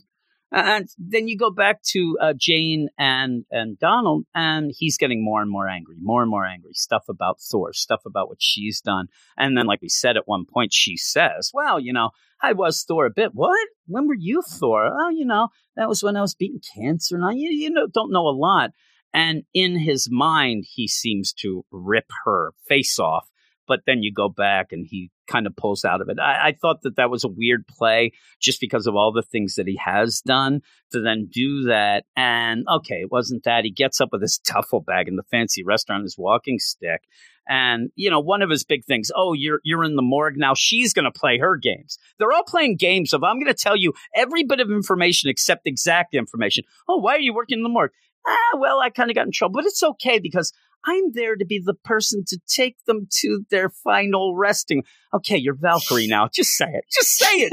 I mean, really, No. he should just say, listen, I killed everyone. You're a Valkyrie. Where do we go next? Everybody's hinting around at stuff. Like, he's even Well, like, if she's taking everybody to their final resting place, you should be up to date on who's been crossing the. Uh, yeah, really, that's another thing. But yeah, you end up where he gets so mad in that dream deal where he puts that knife right through her hand. That's oh awful. man, But he gets up, and I do like the idea where you're going to continue for one last line here of a deal of kind of not trash talk, but the deal. It goes well. Donny Cates has set this up very, very well. Where Donald Blake does not want to kill Jane, we see that he pulls back. He's not going to do it. But also, he was saying like, "You're so much better than being, you know, a mortician, whatever." And when he leaves, he says, "You don't belong in the morgue." And, and I, Jane's like, oh man, he really thinks I'm a great worker. He's like, no, no, no. I was going to kill you, and I'm not. I'm leaving. I'm getting my duffel bag, which probably has body parts in it now. yeah, I'm going to get out of his double entendre trick. And, and really, uh, if I look closely too, what a jerk! I don't. He didn't pay the bill. He just No, got up. He that's just the goes. first thing I thought about too when I was reading What this a book. I'm like, this dude doesn't finish his steak, just gets he's leaving Jane stuck with the bill. I didn't see no waiter walk by at all. But it, he's not a thunder. He's the, the god of dine and dash here. He, he's like Hermes. he's Sure running. is. This guy's running. Next thing he goes and rings and runs. He has that too. But he He's- can't because he's on got a cane. break. He's just Yeah, dining really. and dashing. all Dine and place. dash. There he is. But uh, Then you go back to the medical institute where she goes down to the morgue. Seems very happy. Goes down there. Oh, I'm stuffed. I, I hope you're not too stuffed with this crap. I'm going to show you.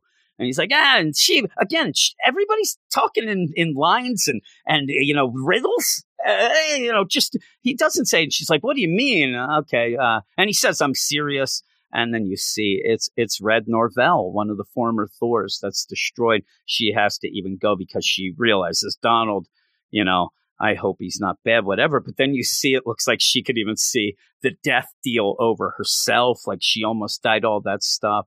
And uh, yeah, it was crazy.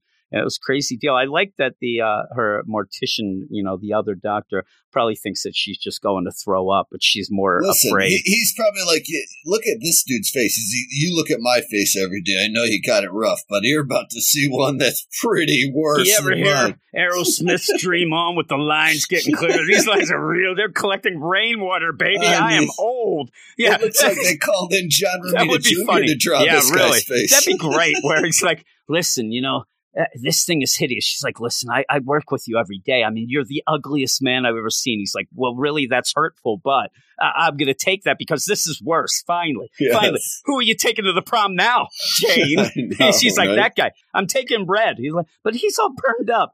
Yeah, yeah, he goes. But yeah, it's Red uh, Norvell, who was a Thor at one point, and this really does point where Jane's putting two and two together. And I like this because Jane's smart. She's she's no dumb person. She is very very smart. She can connect the lines. She just doesn't get his illusions to killing everybody in Asgard and then taking the Rainbow Bridge. That's what she didn't get. But now I think it's all coming full in there, and she's going to be on. And I'd like to have her hopefully as Philip Valkyrie going on the case to try to stop him. At least we have somebody on the outside. It's almost like you know you have Thor and all the Asgards. They're in prison and they're get, but you need somebody on the outside doing things, and that's Jane. So I hope that it goes better uh, with her, and I, I like the story. I really do. Uh, Yeah, I do too. And again, it's fun and so happy. Even though I said earlier, maybe we could have the the Donny Cates books as the can. So glad that we get something, not King in Black, right? Especially a Thor book that I, I'm really enjoying. I'm really a Donald Blake book, and if anybody's going to complain as well with Donny Cates, I'm starting to see a trend. Once Wolf Cipher said this about Iban Coello, I start seeing a trend that a lot of Donny Cates' books, they, he has the guys not being anything of that. I mean, we, we don't get much Thor in the Thor book. When it was the Guardians of the Galaxy book, you had seven million people He running around like saves things. the action for the main. Yeah, yeah, and and sure. he ends up just kind of meandering around with non, you know, things. But I like this. I actually like, and it's a it's a lot of pieces of the puzzle going here, and I didn't get mad at anyone. I, you know, the things that happen down in the blood dimension, they're not exactly heavy hitting, but you end up going with this idea of okay, well, what's going on? But then we end up like the whole deal, and we said this whole, but that you do end up having a cliffhanger deal where you have Donald Blake looking, he's trying to find the next Thor, and it is it is the Frog Thor that he ends up, and that's where Lockjaw is with him at the very end, uh, and that's how it ends. I almost missed it. I actually almost missed it the first time I read it because you end up having a in memoriam uh, of Mike Hobson there, and then all of a sudden it goes back. I thought, eh, we're done. Uh, but yeah, you have Frog Thor. That's going to be the next one that might end up getting killed. It looks great, and I like the art in this. But overall, I'm going to give this an eight five. What would you give it? Yeah, I'll, I'll match that eight five. I like this issue a lot, and I kind of hope Frog, uh, Frog Thor brings the thunder to him. Uh, that would be fun to watch. Um, but I, don't know, like it wasn't an issue a ton happened in, but the the intrigue was there to kind of keep me interested and make it feel like uh, you know, a quick read, even though the pages were pretty full of word bubbles at certain points. Yeah, but Um, I, I liked it though. I actually didn't. I never checked I the page the count of this pacing is good. Yeah, the pacing is good for this story, and, and you know the art's also. It's not you know the the bombastic Thor art you're used to, but it's still it's it's a good accompaniment for for what they're doing this issue. I think. Yeah, So, yeah, I like it. I, I actually like this whole thing. I'm kind of down with the story right now. Uh, but we're going to go to this last book that I said me and you love the first one. I think the first one was on the Patreon, and um, we had a lot. We had a ball with it. We thought it was funnier than we thought it was going to be. We had a lot of fun. Now this one, it, it does get a little wordy. It, it does end up taking a little long, and some of the gags end up being extended a bit but I still did like it. I still thought it was a lot of fun. It is MODOK Mind Games number two or Head Games Mind Games. Head game. Written by Jordan Blum. I should just remember that it's Foreigner's song Head Game. And Patton Oswalt, art by Scott Hepburn, colors Carlos Lopez, and VC's Travis Lanham on letters. Uh, once an average technician for Advanced Idea Mechanics, aka AIM, an organization of brilliant and morally questionable scientists dedicated to amassing power via technological means, George uh, Tarleton ascended beyond puny human limitations on his intellect thanks to a series of horrific experiments on him via the cosmic cube.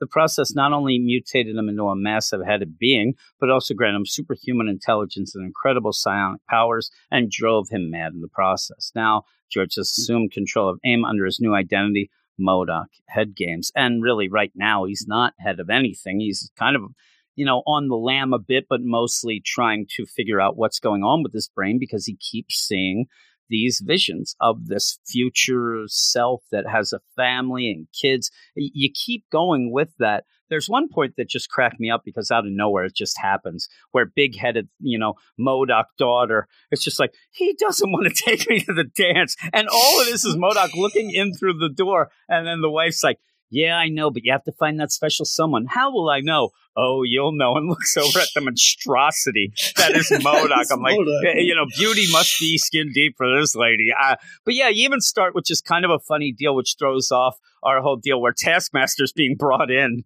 uh, by Clint, but that's Yeah. okay. to And so, prove MODOK's on the up and up with Tony. yeah, yeah, and that's where he ended up where MODOK gave them the, you know, the word of it.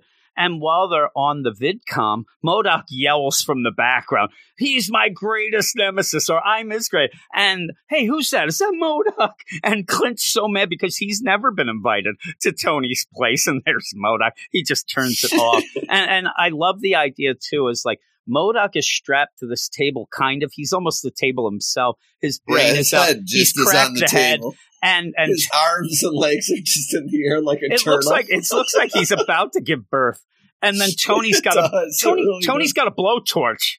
I'm like, I I don't know, what is this? In a sentient attire, Yeah, please. And, and so you have this, and they're talking about it, and you end up having Tony realize. And I thought that this was a cool play for this, where Tony ends up seeing there's a problem. Part of his parts have gone a little bad. They have to go, but he has the solution. He ends up having, and it's so ridiculous, the Stark Whiz. And the Stark Whiz is a 3D printer that can end up reprinting, you know, circuit boards and anything like that technologically for old parts. He uses it, you know, you could guess he uses it on old suits, on all, all of his stuff, uh, but it's been stolen.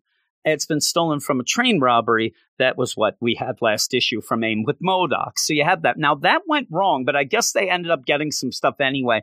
And so you end up there where they have to then go and steal it back by going to where AIM is going to sell it in this whole deal in Las Vegas. And it, the problem is, this is a supervillain deal, and they know MODOK. He can't walk in. He's on the lam. Like I said, he's not allowed to be involved, or they would just attack him, whatever.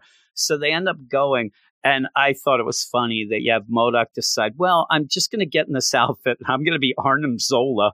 And my, my big giant face will just be the television The screen, screen, of that yeah. and even says like people keep confusing us. So what the hell will do this? Tony dresses up, uh, you know, It's Hydra. as a Yeah. Hydra deal. He's strutting his stuff, all that. But you go in and you see a ton of different things, and I like the idea that this is the big auction where you go and buy stuff. All the bad, Yeah, all the big bad bads, guys. the Yeah. organizations, everything. They go to this thing, and whatever's been stolen, whatever you end up getting. And I, I just had a lot of fun with this. Now, if, if you are expecting a serious book, you're not going to get it.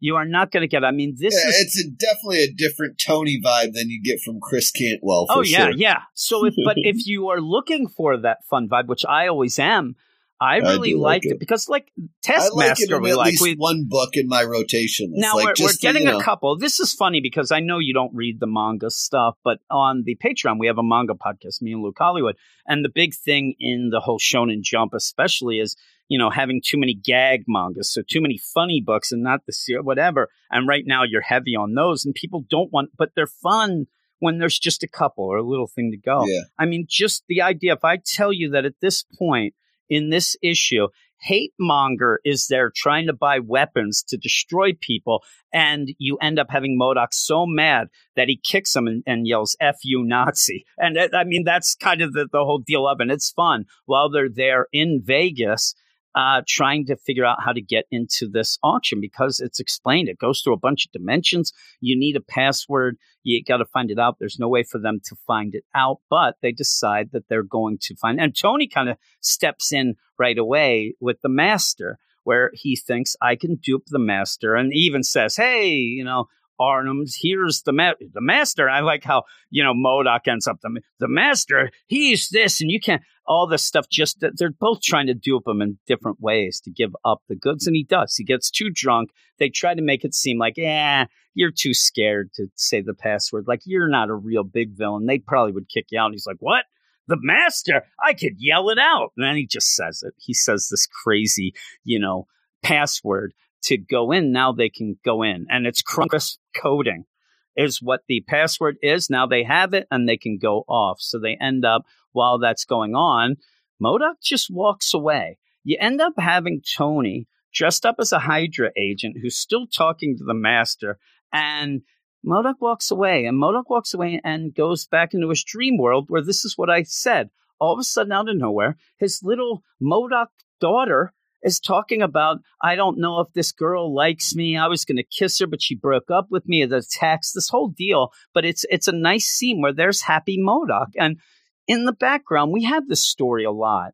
In the background, we had it actually with Black Widow. The idea of Yeah. having a different life that isn't yours, but it's and even Doctor Doom, Christopher Cantwell. The idea: are they better off with this fake life? Like they they seem happy there. MODOK, I, I haven't seen that guy smile that much in a long time. I mean, even when he's you know i- i- destroying things, but it, it seems like this is what he would always want, but it's not real. And then you go to the real, and while he's having this, actually in the bathroom, killing everybody. At one point, Tony says he comes in. Whoa, whoa, whoa! What are you doing? He says we better move these people before they wake up. Tony, you don't wake up from some of this stuff. The uh, people are laying in blood. Even the guy who comes in later, he looks dead. But yeah, they they just go with that. He's killed everybody. They do end up going to the whole auction, and they're there. And like I said, there's the thing with Killmonger. There's some fun stuff with it, and even that, it's like a the first auction piece. You know, is uh, tech that's going to be something that's going to destroy the world. There's Killmonger. He gets it. He ends up getting this replicating deal, and you know, so you have that. But then everybody comes in, and that's where you have Cobra. I think comes in and says, "Whoa, whoa, whoa! That's MODOK." Everybody freaks out. Even when MODOK goes in, he says. Everybody here wants to kill me. I mean, th- these are all people that want to kill me, so we better lay low Yeah. and and they're just waiting to bid on Tony's thing. And uh, so it's a big fight. The big fight goes. You have the fu Nazi where MODOK actually gives him a headbutt right in the face, which is pretty cool. Then replicates himself with this. Ends up having, and I do like Tony's like, "Hey, uh, did they all have to be like little MODOKs? I mean, really? And ah, whatever." And they they just go. And I like this team up. I always like when villains and heroes team up like this. And uh, they are like again MODOK killed a lot but tony seems still down with them. They want to do this. He wants to get back. And i think that at this point i'm surprised that they haven't told reed to get over there because it seems like now tony is kind of interested in trying to fix this whole deal with his brain and stuff like that and try to figure it out. Like his his technological science you know thing is kind of taken over but he's going to do that. And yeah it just ends where they find out that this whole anomaly part of his brain is part of the original MODOK, part of the original deal, and he's been upgraded. That they went into that before, that he's constantly upgrading whatever. But this is kind of the first MODOK experiment deal, and so they have to go back to Boca Caliente to the original lab where this happened. You see, it's overrun; it's not really being taken care of. But you do end then with AIM deciding that they need to get somebody to kill you know MODOK, and it, this made me laugh yeah. because we we know this. Me and you were big This is where the issue pulled me back in around. I was down a little bit And it is it is the, then, the you know, cliffhanger, so it took a while, I guess, to pull you back. But they yeah. they ended up calling Gwenpool and said, "You ended up killing him before. Can you kill him again?" And this is where we we have you know we had that Leah Williams Gwen, but that was the last one. Gwenpool strikes back, and that did not feel like our Gwenpool, right? And we said it. No. It never felt like it. it Things No. were off, and it was. But this, where Yeah. she goes through the thing, if you don't know, and she's like, "Hey, uh, you know, is this the last page reveal? Like, is this a cliffhanger page? Because I'm wearing sweatpants with sriracha, and I'd really like to change and whatever. But eh, yeah, whatever, I'll do it." And she says, "I'll bag you a big head."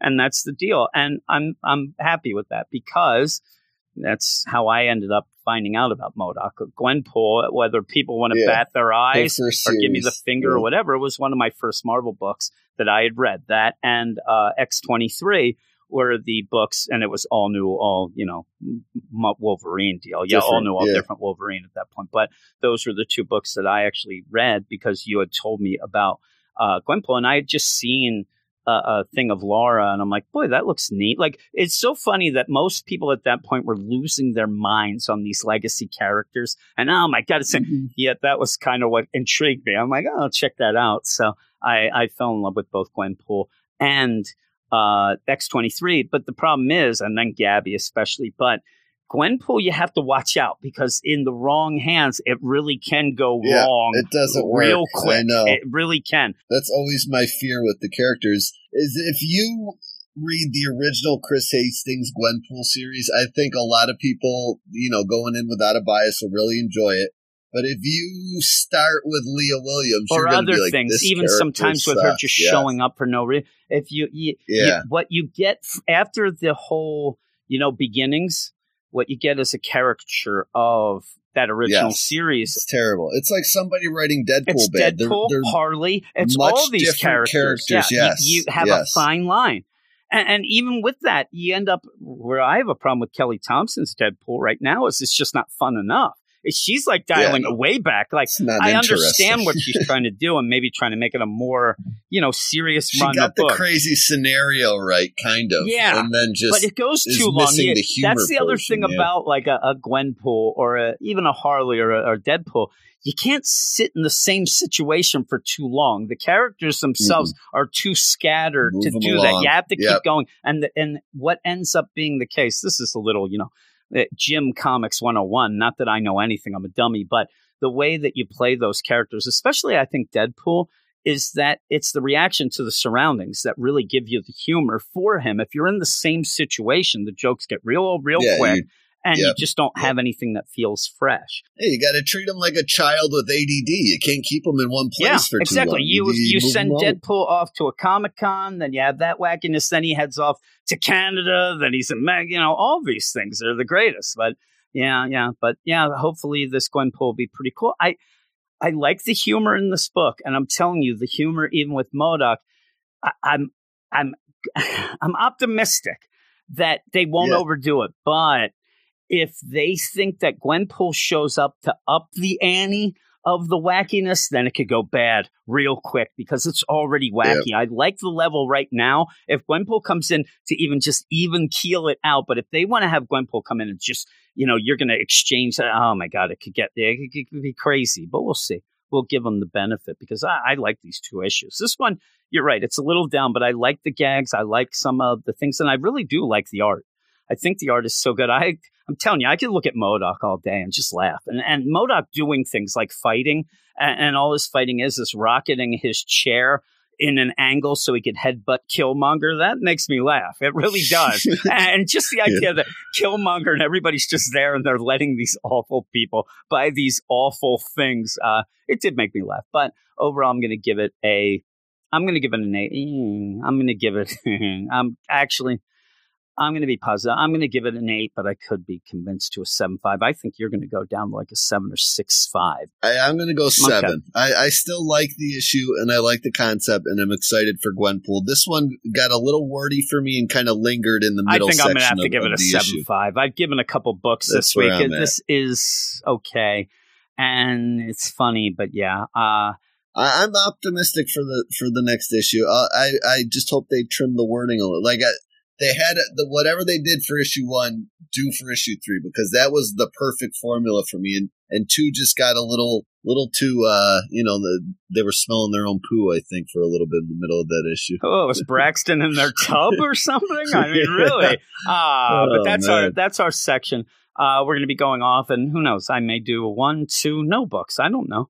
Whatever. After this song here, we'll come back, and and I may be, uh, you know, grabbing a couple other things to finish up this week. After not having a podcast last week because it was Patreon only, I, I kind of feel like you know we should have a ton. out. I think that was Marvel's off. Wasn't it Marvel's off? Yeah, we didn't have a ton week? of books. We we had some bigger Yeah. ones like the end of the kind of end to the whole kindred stuff though that's continuing that that's playing uh, old nick spencer's game that drives Yeah, you I nuts saw that. yeah yeah you Yeah, would have been driven nuts I'm, again I'm like, I'm glad I didn't fall for that trap. I was peeking through issues and like trying to, and then I, I just kind of saw three issues of the same thing over and over. I'm like, yeah, yeah, he's he's kind of back into playing his games I don't enjoy. and that is the end of the podcast brandon he doesn't like any games unless they're drinking games as we all know But hey, thanks for listening. I'll remind you again of all the different things that we have out there. You can go to Twitter at WS Marvel Comics.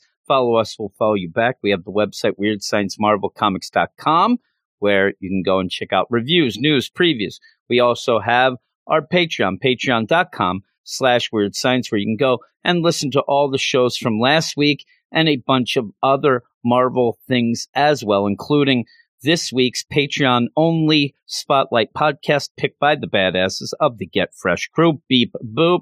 And it ends up being the Eternals and the Valkyrie tie in book for King in Black that I can't remember exactly the title, but you can go over there and you can go and listen to that. That'd be cool, right? And if you do that right now, I just want to say right here that you do not get charged right away. You don't get charged when you sign up. A lot of Patreons do that. We do not, so that you end up being able to go through the entire month, check everything out for free.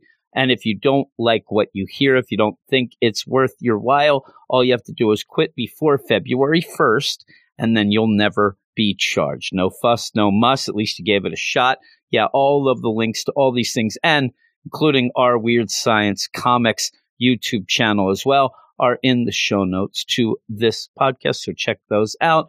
And if you would be so kind, wherever you listen to this, iTunes or whatnot, if you're able to rate and review and subscribe, that'd be pretty cool as well. Pretty cool way to keep your pants up, they say down there at the rec center. But hey, everybody, thanks for listening. Glad to be back on the regular feed and talk to you soon.